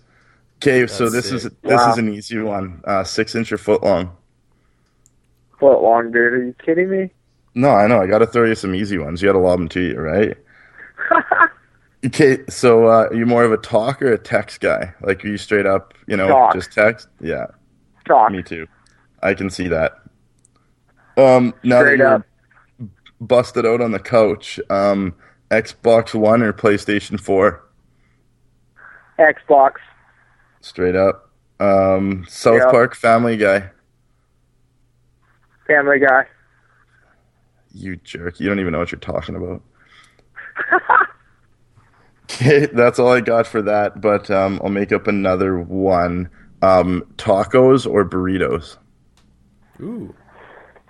Gee, that's hard, dude. I know. Tacos. Yeah, for sure. Because you can just mash it up and it's like chips if you want it. You know.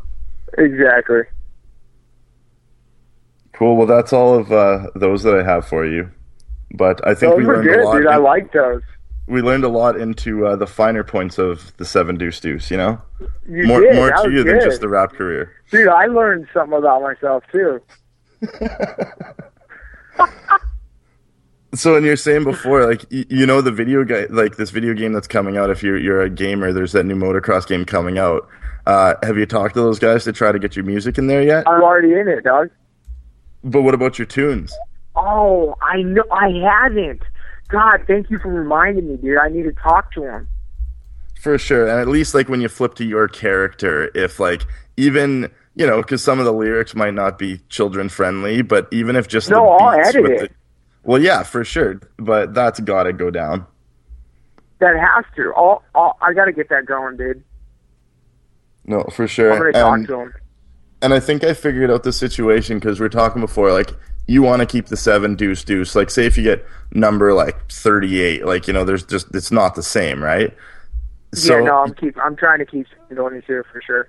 chocolate and flowers to the AMA, man. Like a little bit goes a long way. You know what I mean? Those Oh, ladies probably sure. sit there, Starbucks cards, just like leave them on their desk. You know, be like, yeah, you know that seven deuce deuce looks good on the bike, don't you think? Hmm. Yeah, And, uh uh, exactly. Whatever wheels you got to grease, I think you got to keep that going. Oh, I'm gonna be greasing wheels. Trust me. So is that all your questions there, Chris? That's it. Perfect. Now let's get on to uh, some of the uh, our fan questions that were submitted during today. Uh, I canvassed a few people uh, who I know listen to the show and asked them if they had to ask Adam Enticknap something, what would they ask? And uh, this segment brought to you by Westside Honda out in Selkirk, or yeah, Selkirk, Manitoba. Westside Honda Polaris, where you can find a CRF 450 just like the one that Adam Enticknap takes to. Main event uh, supercross races, and you can find a CRF 250 uh, 250R, just like the one that Chris Mellon has in his garage, and he absolutely loves that thing. One of the best bikes he's ever dri- ridden. Is that correct, Chris? Oh man, anyone who rides one, like I mean, I'm not racing pro. That's not the goal no more. And it's just the best handling motorcycle I've ever ridden. And once, you know, I'll throw some stuff on it, make it a little faster, and it's just a blast. I don't see how anyone could ride it and be like, this thing sucks. Like, it's not that fast, but man, that thing just handles awesome. Excellent. So- Adam, just wait, wait, wait. Have you ever ridden that 250s, the new one? Adam, have you ever ridden the uh, new 250 Honda? No, I have not ridden a new 250 Honda. You'd probably destroy it in about 12 seconds, wouldn't you? Yeah, I'd blow it up in 15. Okay, well, well on with our uh, reader questions here. Awesome. Our listener questions. First one off the off the top is Mark Pardusky. Um, he asks, "What happened to the hockey hair?" Mark Produsky, the hockey hair. Yeah, you had uh, some he's, long he's locks. talking about the long hair, right? Yeah, that's uh, that's the look of hockey players uh, f- across the nation, and uh, I think there was some Canadian fans that uh, connected with you in that way. Um, I love the hair. I I would love to keep it, but um, it got a little bit too out of control. Trimmed it, and I'm throwing it back out now. Mark, I'm on it, dog. Fair enough. Uh, and this uh, this next question comes from uh, Anna Pubbin of uh, Winnipeg, Manitoba. Um, what does the seven deuce deuce wear to bed? Ooh, a smile. Oh man. Um, what does the seven deuce deuce wear to bed? I have um a Jeremy McGrath onesie that I wear to bed every night. Wow. Size Just youth like- medium. Yeah. Yeah, I had to cut the, f- the arms out. So uh, Anna's going to be thinking about that. Just a warning. Okay, I got a Oh, question man. from uh, I got a question from Alex Zaborowski here. Uh, what is the best perk of being a pro? The best perk of being a pro. Uh, the best perk of being a pro is getting to ride the sickest tracks. like we True. literally get to ride the best, perfectly manicured tracks on the earth. Like the tracks, like whenever you go anywhere, like even to practice, people like make their track extra thick just so you ride it. Like at Supercross to the practice track to anywhere, like if people know you're coming and they know you're a pro, and like at Supercross, like literally no matter what, everybody tries to make their track the sickest track that you've ever ridden. So like instead of going to somebody's house and they're like, "Oh, Jimmy's coming over," it's like, "Oh my God, Bubba's coming over. We're gonna prep the track super sick and get the water perfect." Da da da, da," and it's always sick. Yeah, that can't be a bad thing. Yeah, nobody cares when we go ride anywhere. It's like, oh, those guys are coming. Make sure you just charge them like three times at the gate. You know? exactly. Like somehow we always get in free, and then the the tracks prep the sickest. Yeah, that's definitely uh, envious of that. Yeah, like And then like to- dude, the supercross tracks, like if you can ride them, they're so perfectly groomed. It's like not even. Well, for sure. Like I'm old. I've ridden a lot of tracks, and uh, they down south there. Like we got to ride Perris and Milestone and at Wyvern.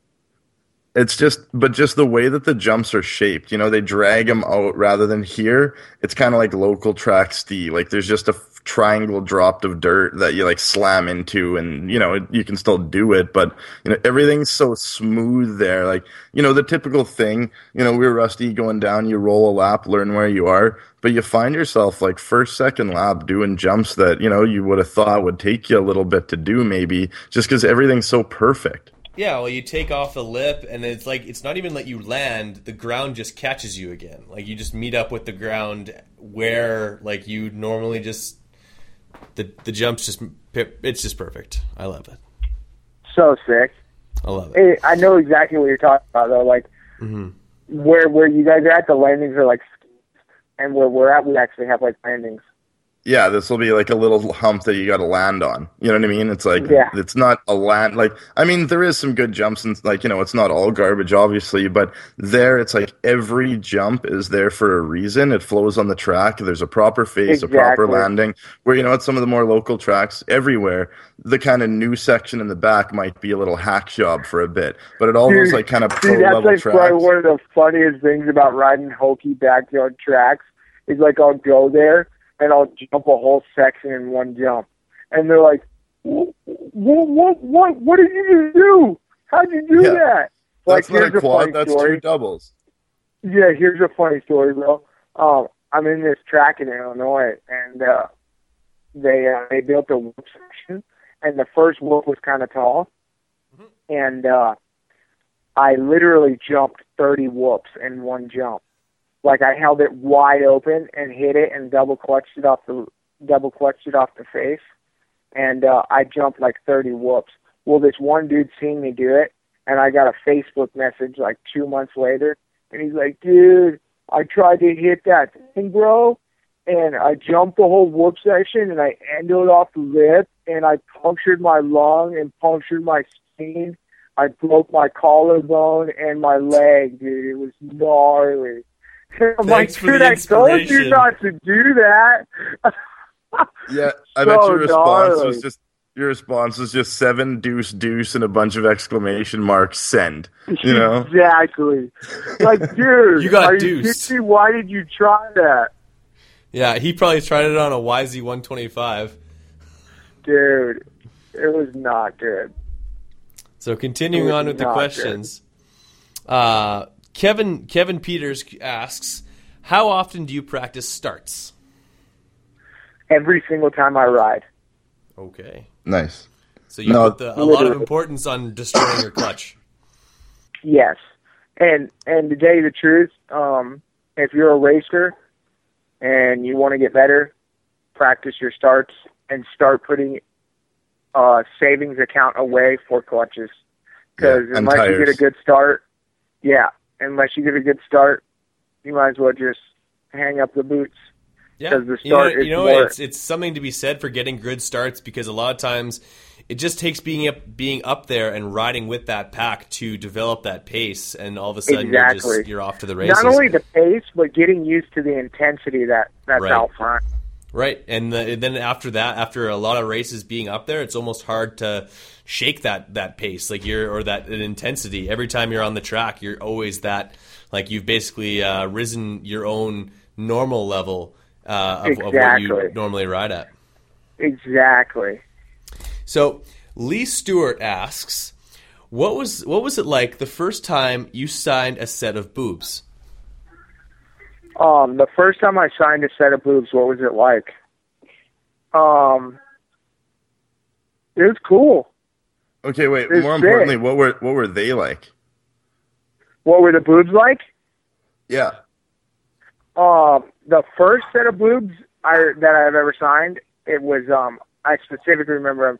It was like this forty-year-old mom, Yes. and and she was like, I mean, don't get me wrong, she wasn't like super attractive, but she was cool as shit. You know what I mean? And I was like, hell yeah, I'll sign some titties. Why wouldn't I? You know, so just I know she was a super cool lady. It was just weird because it was just like, oh, sign my boobs, and I was like, okay, hell yeah. You know what I mean? You want your titties signed? I got you. Don't trip. Give me a marker. Sounds like Yeah. uh, that sounds like Mrs. Gebhardt's been going to some supercrosses. Oh Not the- shoot. I'm gonna have to look into that, Mom. Um, Noah Robinson asks, "How fast could you absolutely destroy a bone stock 2013 YZ 125?" And destroyed as in um Just it's like never going to be the it same. up. No, blow it up. The thing, like bl- bust the pegs off of the damn thing. Uh, possibly bend the bars just with your own brute strength and twist the Guaranteed subframe. guaranteed one 30 minute moto on it, it would never be the same. That- If you if you let me do one 30 minute outdoor moto on that YZ 125, it wouldn't be the same. No. Just like Because I literally things. would have it wide open the whole time. yeah. So that those uh, those are our curious questions, brought to you by Westside Honda out of Selkirk, Manitoba. They provide uh, all Honda and uh, Polaris vehicles for off road use, as well as the service for those and all other OEM brands. Uh, moving on to our, the rest of our uh, interview questions, uh, Adam, you have a younger brother. What was it like finishing 21st and 20th in uh, last summer in Utah, where you took the, a spot just ahead of your younger brother? Dude, that was surreal for sure. That was like um that was a life goal, um, complete. That was one of those things that was on the bucket list checked off. Um, to make a national and race with my brother at the same time in the same moto on TV. Not only that, but to get recognized for it on national television was uh, it was amazing. It was an amazing feeling, and uh, just to even be racing with my brother, the fact that me and him grew up together and we we've gone through so much, and uh, being on the same track with him and doing that moto and coming one position different from each other was like insanely sick. That's uh, like to me. Like I, have I've never had a my sis my sister obviously never raced. Um, it would, don't have something like that. I guess Chris, uh, did you ever have something quite like that? Or I, I guess the the two of you were kind of apart, but you did quite a bit of riding together growing up. Well, yeah, like as a little bit younger. I think you said your brother's three years younger than you. Yeah.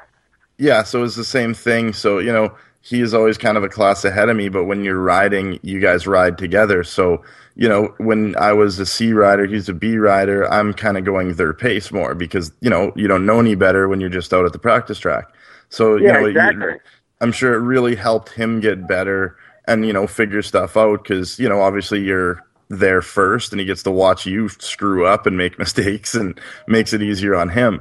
But then, Totally. yeah, like a, a lot of times, like here in Manitoba, we'd race B and A class together. And when he is an A, we'd start at the same time and we'd finish at the same place. You know what I mean? Because that's and Yeah. even Todd Todd Moore was another guy. He lived just down the road, so he'd come with the, to the races with us all the time. Same thing, like. No matter where we went, like if we went to a race down in Minnesota, if there's 40 guys, we'd get like fifth, sixth, seventh. You know, it's like no matter where you go, you always end up riding with the people you ride with. It seems. Yeah. No, no, you're totally right. It's crazy how it works out actually. How like you're hanging out with the guy like I know exactly where you're coming from. If you ride with people, that's kind of like where you end up. Yeah, exactly. Yeah, and it's tough to tough to shake that pace after a while. I know myself. I need to work on starts because I, I find I ride who I'm with, and that is uh, that's that's a tough thing to shake. Dude, I got you. No, Come out here. All of you dialed. Like that's always been one thing I've been good at. And same like what Adam was talking about. When you know training and racing and stuff. When I would go out there, I'd do ten starts like when you get there, and then ten starts when you leave. But like not bullshit ones. Like if it if you screw up, you start again. You know what I mean? Mm-hmm. Yeah, exactly. And even, okay, swear to God, I went to Zoda. You know, I'm not serious anymore at all. The first thing I did was a start, you know, and it's just like, Yeah. that's how you get onto the track and mm-hmm. that's how you start your day, you know, and, and I, de- it definitely helps. And yeah, first race in 15 years, I ended up hole shotting and it's just, you burn that into your brain and you can't get rid of it. Yeah, Yeah. Well, not only that, but dude, the the craziest thing is when you think about it, how much do you practice on your dirt bike? Like, how many laps do you mm-hmm. spin on your dirt bike? And it's insane that people don't put that much effort into their starts, and considering how important. Oh, it's start is to a fifty percent of the race right there. Where If else on the track more. can you pass? Where else on the track can you pass forty guys?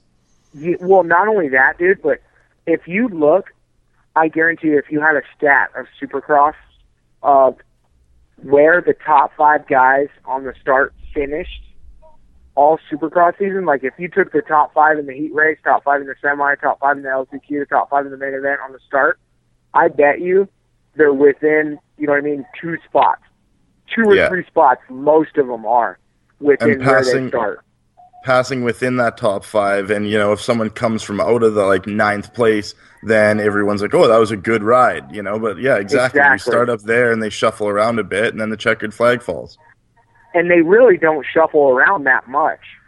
No, like if true. you get a if you get that top Unless five you're start in the semi, you're like, yeah, which is a bummer. But you know what I mean. If you start up there, then that's most of the time where you're finishing. it's crazy because it's just everybody's so fast now on the supercross track, and the supercross track's that tight to where not a lot of people are passing too much. You know. Well, yeah, when all the lap times are within a second, when it goes back to like 15th place, put a six Yeah. lap qualifier out there, and you start mid pack, you're doomed automatically. Yeah, exactly. Okay, here I got a theory. What do you think about this? Because you, you you race with Mike Alessi, you're out there on the track with them. Um, I think his bike is powered by hot tubs because it's an MCR bike, right? It's not a Suzuki; it's a Moto Concepts. So, do you think that it's Yeah. really good at starts when it has like kind of a full charge? Because they'd have to plug a hot tub into like a 220 volt, so they got to charge it. So, you think if he gets a really good start, and then because he, he can fade back to He's just seventh running out place. of juice. Yeah, like he goes back to seventh no matter what. Truthfully, I think it has to do with if the jets are on or not, and where the temperature's at. You know, yeah, you if, can't burn that not- battery. If you're Do you not think he heated just up throws and it on don't have the massage jets and on he's too high, relaxed? like, dude, if he puts those jets on pulsate, he's gonna get the he's gonna get the whole shot. I bet you that's how he gets the whole shot. Right, Yeah, yeah, but since since he's got it on pulsate, I think that gets him too relaxed by lap two or three. He's got that sucker in reverse. and he's just chilling. Yeah, something. Maybe that's the thing, dude. Like, you got to sacrifice one thing for another. You know what I mean? If you want the whole shot, you're not gonna get that mid moto. You know what I mean? That mid motor, it might fade. True, That pulsate's gonna take a lot of energy. You know? yeah. So, so what you're saying is maybe, maybe like second lap or over the finish line on the first lap, turn that dial switch. back down hit- to like Yeah, chill out mode. dial. Yeah, and you know Yeah. maybe turn on some fancy lights that some of them have, but like chill out on the pulse. Well, not only that, not only that, but definitely turn the heat down. You know what I mean? Go from like 105 to maybe 85. You know, so Yeah, that for way you sure. get the more consistent, more consistent power throughout the moto. yeah, and, Yeah, he needs to figure something out because uh, once he comes up to Canada, if he's too hot throughout the moto, uh, it's going to be rough. Yeah. Go. okay, I yeah. know there's like an air filter, pH filter balance joke somewhere in there, but I just don't have it. You know. Straight up. Oh man, classic. But uh, moving on, um, tell us a little bit about Te- Teddy Parks and the privateer journey. They've been a huge part of your pro career. Um, first of all, I'd like this, this opportunity to give them some thanks and just to clue some of our listeners in on, on what goes on with that whole program and, and how that how that affects uh, uh, your day to day life. Um, Ted Parks and the Privateer Journey, dude. He's a he's a huge part of my program. By all means, he if it wasn't for him, I wouldn't be getting to the races, and uh, a lot of the privateers wouldn't be getting to the races. And not only does he bring us to the races and get us there every weekend consistently, but he does it in a very very professional manner. And uh, the way he the way he does his business to his setup to the way he feeds us and takes care of us and uh, makes sure he makes sure that he's at every single race, every single weekend on time, taking care of all the boys, waking up early in the morning, getting the bikes unloaded, to staying late at night and making sure everything's locked up. So, for sure, a big thanks to him and uh, everything he does, hands down. Ted Parks. If it wasn't for him, there'd be a lot of guys that uh, we wouldn't be racing for sure. Excellent. And uh, so, like, not to say that uh, you won't be able to achieve your goals wi- um, getting uh, supported by Teddy Parks, but um, what does what does Adam Enticknap need to make the next step in his Supercross? Um, really, right now, uh, the next Robot step in legs. Supercross, I would say A kit, A kit for sure, and uh, getting my nutrition dialed, my diet for sure. No If more I had- grilled cheeses.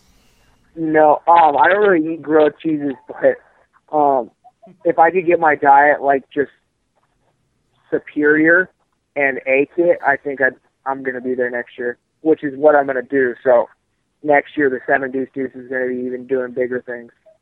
So what what what's your crutch like? What's your junk food thing that like you want to eat that you can't eat type of thing? You know, like I love candy, like Sour Patch Kids. Like if you put them anywhere near me, they're done. I'm sorry, Gone. you know. It's like a But- vacuum. Yeah, but like like what's your thing? Um, like, truthfully, bro, it's it's not really like candy or anything. It's more like Subway. You know what I mean? Yeah, Like I need and, to and be eating crap good. when you're at Subway because you can eat healthy at Subway, and then you can get the rib eater or whatever it's called, or like Yeah, the, but see, I don't really, I don't ever really get that stuff. Like usually, what I'll get is like a buffalo chicken with spinach, green bell peppers, onions, olives, and then I'll get like light mayonnaise on there and a little bit of buffalo sauce. But the the freaking the chicken's like out of a paste. You know what I mean? And Yeah. the the veggies got preservatives on them. It's like it's healthy to a point, but I'm I'm to that point where I need to be like getting my Yeah. stuff from the grocery store every day, cooking my food, making sure everything's I got the right protein for the day. You know what I mean? It's, not it's getting to the point where it's like, it's like, dude, this shit needs to be laid out. You know? Not not any more yoga mat. Yeah, no, no more of that. well, uh, Whatever's in yoga mats in Subway buns. Yep. No, I gotta. I. I mean, dude, don't get me wrong. You'll catch me at the local Subway spitting rhymes, but I gotta. I gotta be at the local Albertsons now spitting flow too. You know? Yeah, I hear ya. definitely. so, little g- gentlemen, it's time to face off for the uh, who c- who can lay the claim to this twenty five dollar iTunes gift card. I'm going to be passing on to one of you two this weekend, uh, and this this trivia contest brought to you by. Uh, Capital Motorsports here in Winnipeg, Manitoba. Dave Rand at Capital Motorsports. Absolutely, those guys are hooking it up. This is the 722 versus the 141. Seven deuce deuce. Uno cuatro uno. All right, You're going Liz, down, man. There's five questions. Uh, you, you, you guys can respond. Uh, if you know the answer, yell out your name, and I will uh, I'll address you to answer the question. And uh, there's five, so uh, we'll guess best of five, or whoever gets the most after those five questions. Uh, if you guys are tied for some reason or somehow, uh, we'll do some sort of a tiebreaker. Okay. All right. Okay. So, what number did Jeremy McGrath rock during his rookie season? 125. Adam. Adam, Fifteen. wrong. Okay, well, well, yeah. Okay, Chris, 125, Kawasaki. That's what's up. It was a Honda. No, no, no, it wasn't. It was, it was. Was it? Uh, you got to get either your way, shit it was. It was one twenty. It was number one twenty five. Adam. He was on a Kawasaki team dude. green 125. Then Mitch Payton hooked him up with a 91 peak ride, number 125, 92 peak ride 125, or number one. But uh, yeah, that's what's up. And, then he's num- number 17 in outdoors. Number Yes. 15. Really? Number 15. So I was off by a couple years. Yeah, no. Uh, you you had his his two, his 1993 first year on uh, the factory. Honda big bikes. That's what I remember. 15 in in Supercross. Uh, Yep. and uh, yeah, he's wearing. That was the first year that he was wearing Sinisalo gear uh, alongside his teammate Chris Mellon. That's right. And uh, yeah, so uh, you're a couple of years off, my friend. All right. All right. Next question. Okay. Uh, this one's a little tricky.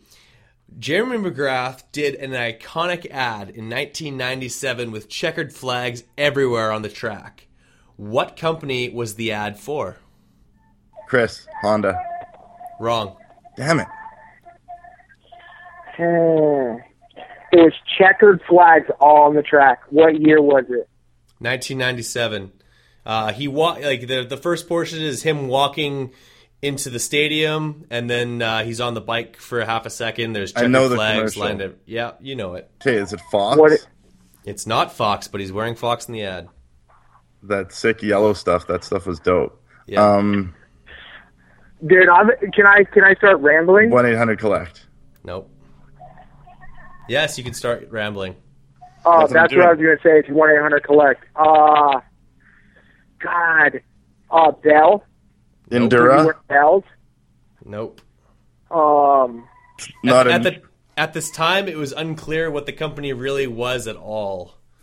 Napster. Nope. God. 1997, man. I'm not gonna get, Brazzers.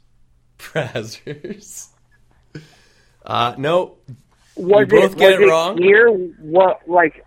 it Was it eventually did become his gear. No fear. That's right.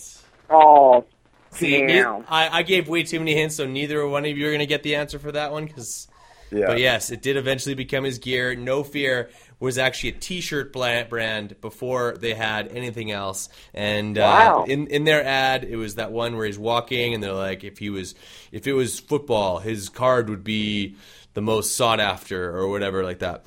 And then uh, he's on a Suzuki going through a rhythm section, and I believe it's even at. Uh, um, it's in Vegas, and uh, they set it up for him that way. And uh, yeah, that was 1997, the last ad that he did for Suzuki uh, that season. Okay, well, ditch that. Nobody got that. Next question. Okay, uh, which beer brand supported Rick- uh, Bud Light. Bud McGrath? Light. Chris Bud Light. Damn it. Nah, Adam. Ty. I said one, Bud one. Light. Yeah, I don't think we need to say our name. That sucks. Uh, well, Yeah. it, it helps you guys from not just blurting it out halfway through. I'm done my my question. Yeah, but that's the fun part. Okay. Uh, what year in in Vegas did a four stroke win of the 450 main event for the first time? 97. 1998. Christopher gets it. 1997. Yes, It was Doug the Henry. last race of the year. Doug Henry on Yeah. the YZ 400. Dude, I thought it was 98. Nope, that was the year that he won the outdoor title. Ah, Just dude, up a I storm out miserably lost that. And uh, the final question, I guess this is more or less just for bragging rights. Uh, what number did Chad Reed run for during his first 103. season? There you One go. oh, yeah. One- 103. I wouldn't have got that, but when you said it, it made sense. So yeah, damn Yeah. right you got me. First number that Chad Reed ran, what number 103. Good Yeah. job on the on the the the, the Capital Motorsports trivia guys. Uh, Nice. Excellent, excellent. That was good. I think uh, that we still give the the victory to Chris. Uh, he's the, vi- the recipient of this twenty five dollar gift certificate. Yes, I'll be he giving is. it he tomorrow. Sure. Uh, I'm gonna donate it to the Seven Deuce Deuce. He's gonna be spending more time on a coach than I am, and Yes. uh, definitely he can download a movie. Getting or the two. W and not even getting the W. What's up? See, that's that's passing on the love. I love it. That is. That's pure love. Well, hey, gotta make it work, right? Dude, it's going to Uh, be sick this weekend. Excellent. I can't wait. Oh, we're gonna just tear it up, my friend. Um, yeah, just uh, know Vegas doesn't even know it's what they're what it's in for. Straight up. I'm not even kidding. Dude, hey, I got a joke for you guys. I Okay, got a joke Nice. for you guys. All right? I, I just learned it yesterday. It's pretty funny. I think it's legitly funny. All right, you guys ready for this? Ready? All right, so this blonde chick, she walks into a library, right? And she goes to the librarian, and she says, "Excuse me, ma'am, can I have a double cheeseburger, fries, and a milkshake?" And the librarian looks at looks at the blonde lady, and she goes, "Excuse me, miss, do you know this is a library?" And and the blonde lady says, "Oh, I'm sorry. Can I have a double cheeseburger, fries, and a milkshake?" wow, that's that's a lot to deal with. That's That's pretty classic, right? It is. No, it that's, is. That's I, that's probably the cleanest joke that you could have came up with. I know, right? That's that's a little bit of all right. Um, so that thanks, Adam. That was sweet. no, that was Um, awesome. I'm gonna use that one if I can remember it properly. definitely. Um, so get like um, in a kind of a little bit related into the fun that uh, is that comes along with Adam Enticknap, and unfortunately you won't be able to enjoy it this weekend. But how does that extra fan support that you've received over the last few years, mainly driven uh, by your your first media experience with the Pulp MX show, now you've been on a couple extra shows, including ours, and and uh, um, how does that affect you on race day? Dude, if it wasn't for my fans, I like I don't even know what I would do. Like the more you yell out seven deuce deuce and get crazy with it, the more I love it, dude. It like I love the vibe and the feel of all the fans just freaking screaming their heads off for me, dude. It's like it's there's no better feeling and I wouldn't change it for a damn thing. So sick. Like if you're a seven deuce deuce fan and you're listening to this, please scream your friggin' head off when you see me because it jacks me up and gets me so ready for the race. Excellent. So ready. I, I'm not sure if you know this, but actually, uh, Chris is recording right now from a, uh, a tattoo tattoo parlor in uh, Selkirk, Manitoba, where he's uh, having the seven deuce deuce um, imprinted on his stomach. Um, No. with, with the with the Honda wing, that's going to be permanent. So And now you're not Oh, even that's racing so Vegas. sick. No, it was it was a surprise for Vegas, and you're not even going to be racing. So I'm just going to be like, I'll still be claiming it. but, you know. Yeah, but the thing is, though, is it's not like it's the end for the 722, bro. This is just the beginning. Well, why do you think know I'm asking saying? so many questions about you keeping the number and sending the AMA Dude, chocolates and I'm stuff? telling Like, you, I'm keeping the number. I got Well, good, you. good, because it's permanent now on me. So Yeah, I got you. Don't even trip. permanent on the plates, permanent on your stomach. Um, Yes. So, Adam, you've got a ton of great sponsors, and uh, I'd love for you if you could just give give them some some airtime right now, and uh, you know it. and and just run down that list, uh, and eat, with each one, give a little bit of a tidbit. How do they help you out? How that relationship started, and and how much that their help really allows you to do your thing. Because um, even the smallest sponsor, they they help you uh, just come to the track, and it, it if they can move anywhere closer to you only having to worry about racing on race day, that's a huge plus Yeah. to you. So give the give each one of those a shout out for me right now. All right, here we go. Starting off with TPJ and the um, Privateer Journey Fly Racing. They helped me out making my bike get to race to race. Um, give me a tent to be under and uh, food in my mouth. Uh, Reese Family Fishing, Viking, otherwise known Viking Bait. They bought my bike. If it wasn't for them, I wouldn't be at the races. Uh, Coast Plumbing. They helped me out by uh, uh, paying for my motors and uh, get your local plumbing done. Tokyo Mods, they help out with my motor. Uh, ProMotofan.com. They are a company that you can get your fantasy motocross picks in, asterisks, knee braces. Um, Jim Castillo owns Castillo Ranch. It's where I ride and practice and train, and he lets me ride for free there, and uh, he lets me uh, test asterisk knee braces and wear them and hooks me up. Alpinestar boots.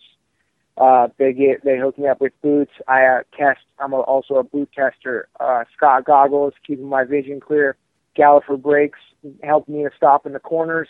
Dunlop tires, hooking up on the track. Moto seat, making sure I don't slide off the back of my bike.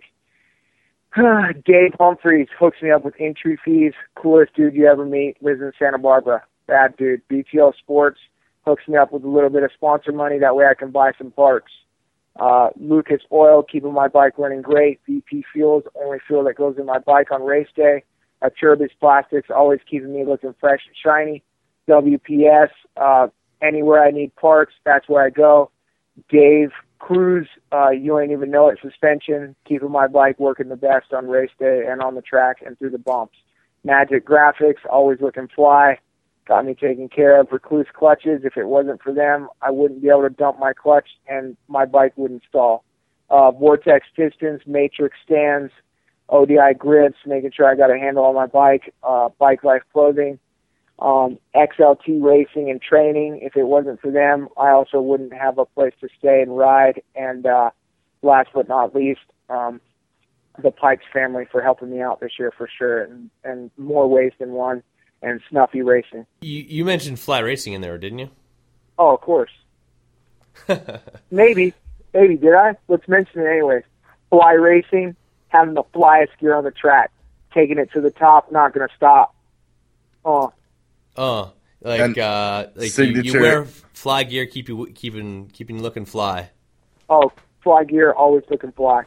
Keeping signature. AE7 Deuce Deuce stuff coming out for 2015. Oh, that'd be unreal. I'm I'm working on it. The signature seven double deuce. they do should it. just they should just like that whole F sixteen line that they have, just just like completely just cr- scrap that name and have a whole line, the seven deuce deuce. Dude, I bet you it would sell ridiculously awesome. Oh, for sure. I'd I'd get a set. I'd get five sets. Guaranteed. Yeah. Uh, if someone wants to help you out, like that's an impressive list. Uh, like you said, those all help you out and make the, your life a little easier. But if someone wants to get a hold of you, if they want to help out your cause, I know. Uh, I guess you didn't. Uh, you fell short on your the amount of votes you needed to win that five hundred dollars. So Uh-huh. if there's a listener out there who wanted who wants to uh, uh, make good on that, or and maybe uh, maybe help you out a little bit, how would they get in touch with you to uh, um, not only um, well wish you on towards uh, more success, but also help you out uh, monetarily as well. Um, if you guys, if anybody wants to help me out, not only that, but buy a T-shirt also. They're twenty five bucks a piece. Nice. Um, that's with shipping. Uh, if you email support ae722 at aol dot com. Again, that's support ae722 at aol dot com. We're gonna Um, add that email to the, that email, and uh, we'll uh, we'll get you guys hooked up. Um, if you want to talk to me personally, you can uh, email me at enticknap e n t i c k n a p racing at gmail.com and uh, and or hit me up on Facebook, Instagram. My Instagram's the seven two two. Uh, my uh, Twitter handle is a enticknap seven twenty two. And uh, if you don't know how to spell my name on Facebook, it's Adam A D A M Enticknap E N T I C K N A P. if they don't know, they don't know what it is. Straight up, seven double deuce, baby, all day, all night, twenty four seven. Beauty. Um, and so do you plan on doing any schools at all? Like, I know you love to give back to the kids. Yeah, no, I I absolutely love to give back to the kids. Um, if you email me, I don't. I have a school that I always do every single year in November. Um, but if you'd like to do a school before that and uh, help me out for sure, if you could shoot an email over to that email Enticknap Racing or hit me up on Facebook, Instagram, anything you guys want. Um, if you'd love to, I'd love to do any kind of motocross school. I absolutely love it, and teaching the kids is just awesome. It's it's what I do for sure. And so, for any single ladies that think you're maybe a little bit cute, they can use those same avenues to get a hold of you as well. Yeah, exactly. Just hit me up at Enticknap Racing or Instagram. Nice. Yeah. Excellent. uh, so, uh, how long till you? Oh, uh, how long till you're back on the bike? Six weeks. You'll be back Six- on the machine. So You'll be. three weeks I'll be um, training. Six weeks I'll be full on riding. Oh, it's basically tomorrow. That's pretty quick. Exactly. It's it's Exactly. basically tomorrow. Like you're you're going to be right back at it, and uh, Uh-huh. that's it. that lines you up just in time to start hitting some Canadian nationals if you don't hit the the American ones. Exactly. See, now you guys are thinking. Absolute. You're gonna be able to be. You're gonna be in full swing once that uh, once some of those gnarly sand tracks come into the series with the uh, the Canadian series. We'll have you up here. We'll put you up in Chateau Gebhardt, and uh, we'll, we'll we'll do it live for you. Maybe even host a school and try and build some build some hype around that. Get some kids out uh, to meet uh, AE 720 722, and uh, yeah, we're gonna put something together for you, big guy. Hell yeah. Well, and think if you're racing the Canadian Nationals alongside Mike Alessi, if the sand track's starting to, you know, tighten up the muscles, just jump in his bike and chill yeah, out for we'll a get in the jacuzzi. Yeah, Yeah. just like Matt, Mike's a relaxing guy. I think That- he, he he doesn't hold like he doesn't really Dude, Mike's hold a, too actually tension. Mike is Mike Alessi's a really really cool dude. If you just talk to him, really? Oh, I bet. yeah, he's like a really really nice guy. Fair enough. You Like, think he'd do one of these or what? genuinely- Genuinely nice. I'm sure Well, if we asked him, uh, he might do one of these because I don't know I if many of the other honored to guys are hitting have him up. uh, the another another man who um, values a triple digit permanent number uh, just a little bit uh, s- north of uh, of your favorite number. So. Um, yeah, maybe we'll have it on someday. But uh, for now, we really appreciate you coming on, Adam. Uh, it's uh, Dude, you guys just are before so sick. one o'clock in the morning uh, here, and I'm still at work um, here at the studios of 107 Classic FM. Uh, yeah, yeah. That's right. Uh, actually, before you leave, or before I leave, I'm to throw Rider of the Year really loud in the station so that uh, I can at least say that uh, Rider of the Year, Ant- Adam Enticknap, has been played in uh, Canadian radio studio um, as about as loudly as possible. Maybe not on the air, but still in the studio, nevertheless. You know? uh, I only get to run that in, in my headphones, so it'll be nice just uh, to let the speakers do their thing and uh, Exactly. and drop to the beat of one Adam Enticknap. Again, we thank you so much for having uh, for coming in on the show tonight, Adam. And uh, yeah, keep it real, buddy. Dude, I appreciate you guys having me. Thank you so much, and uh, I freaking love you guys at the Big MX crew, and uh, hopefully I get to hit a couple of the Canadian nationals, and I look forward to seeing you guys at Vegas, and we'll uh, we'll do like a little post post thing about the race and uh, maybe a little recap too. So uh, hit me up, boys, and I appreciate everything and being on the show. Sick. Excellent. Heck yeah, man. Thanks a lot. Appreciate You it. know it. Thank you for listening to the Big MX podcast, brought to you by X Brand Goggles. Be sure to check out our archive for episodes you may have missed. Check out our website at bigmxradio.com for more content.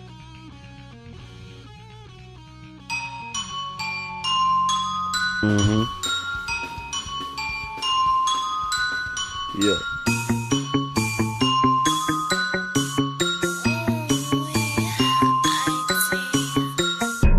I'm about to shine. That bitch is fine. What's up, Josh DeMuth?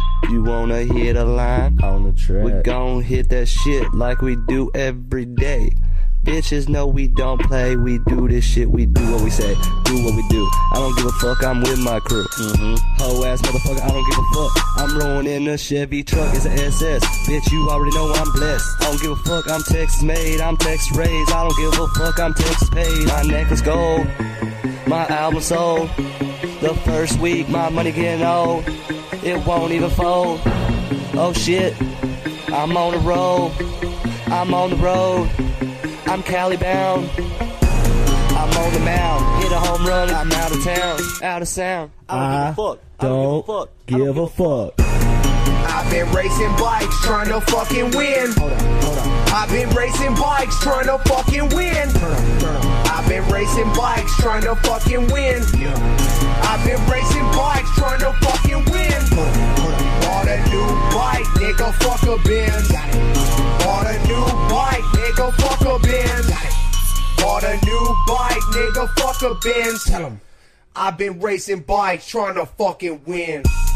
Snapback back, back. Back. Don't forget that. Nope. Seven deuce deuce on the motherfucking track. Seven deuce deuce. Don't forget this shit. Ages on that mic. Tell 'em doing that shit so motherfucking right. Not gonna stop, not gonna drop, not till I get to the motherfucking top. Gonna go far, gonna go far past Mars, all the way to the stars. Cause I'm shining bright on all you niggas every single day and night. 24 7, I'm in heaven. Roll my boy Teddy P. Don't forget TPJ all fucking day. Yeah, we fly, that's a gear. We motherfucking ride. Oh shit, Yoshimura pipe. Goddamn, Got your fucking bitch on my dick. Hold on, trip, did it don't fucking stutter. I'm gonna tap it in like I'm playing with my putter. Spread it like an eagle, hole in one. I'ma blow it out like a gun. Rat. Cash, cash. No, I want that ass. Get that shit, make it stack, make it, make it fucking stack, make it stack, make it stack, make it motherfucking stack, make it rain in the club. Don't give a motherfuck, bitch. Uh. I've been racing bikes trying to fucking win. Hold up, hold up. I've been racing bikes trying to fucking win. Turn up, turn up. I've been racing bikes trying to fucking win. Yeah. I've been racing bikes trying to fucking win. Hold up, hold up. Bought a new bike, nigga, fuck a Benz. Got it. Bought a new bike, nigga, fuck a Benz. Got it. Bought a new bike, nigga, fuck a Benz. Tell 'em. I've been racing bikes trying to fucking win. Yeah, son. Seven deuce deuce. It's Teddy. Already. Don't forget this shit. Eight is on the mic. Mm-hmm. TPJ, looking fucking fly, bitch. Piece of fuck out. It's that dirt bike ride. Yeah.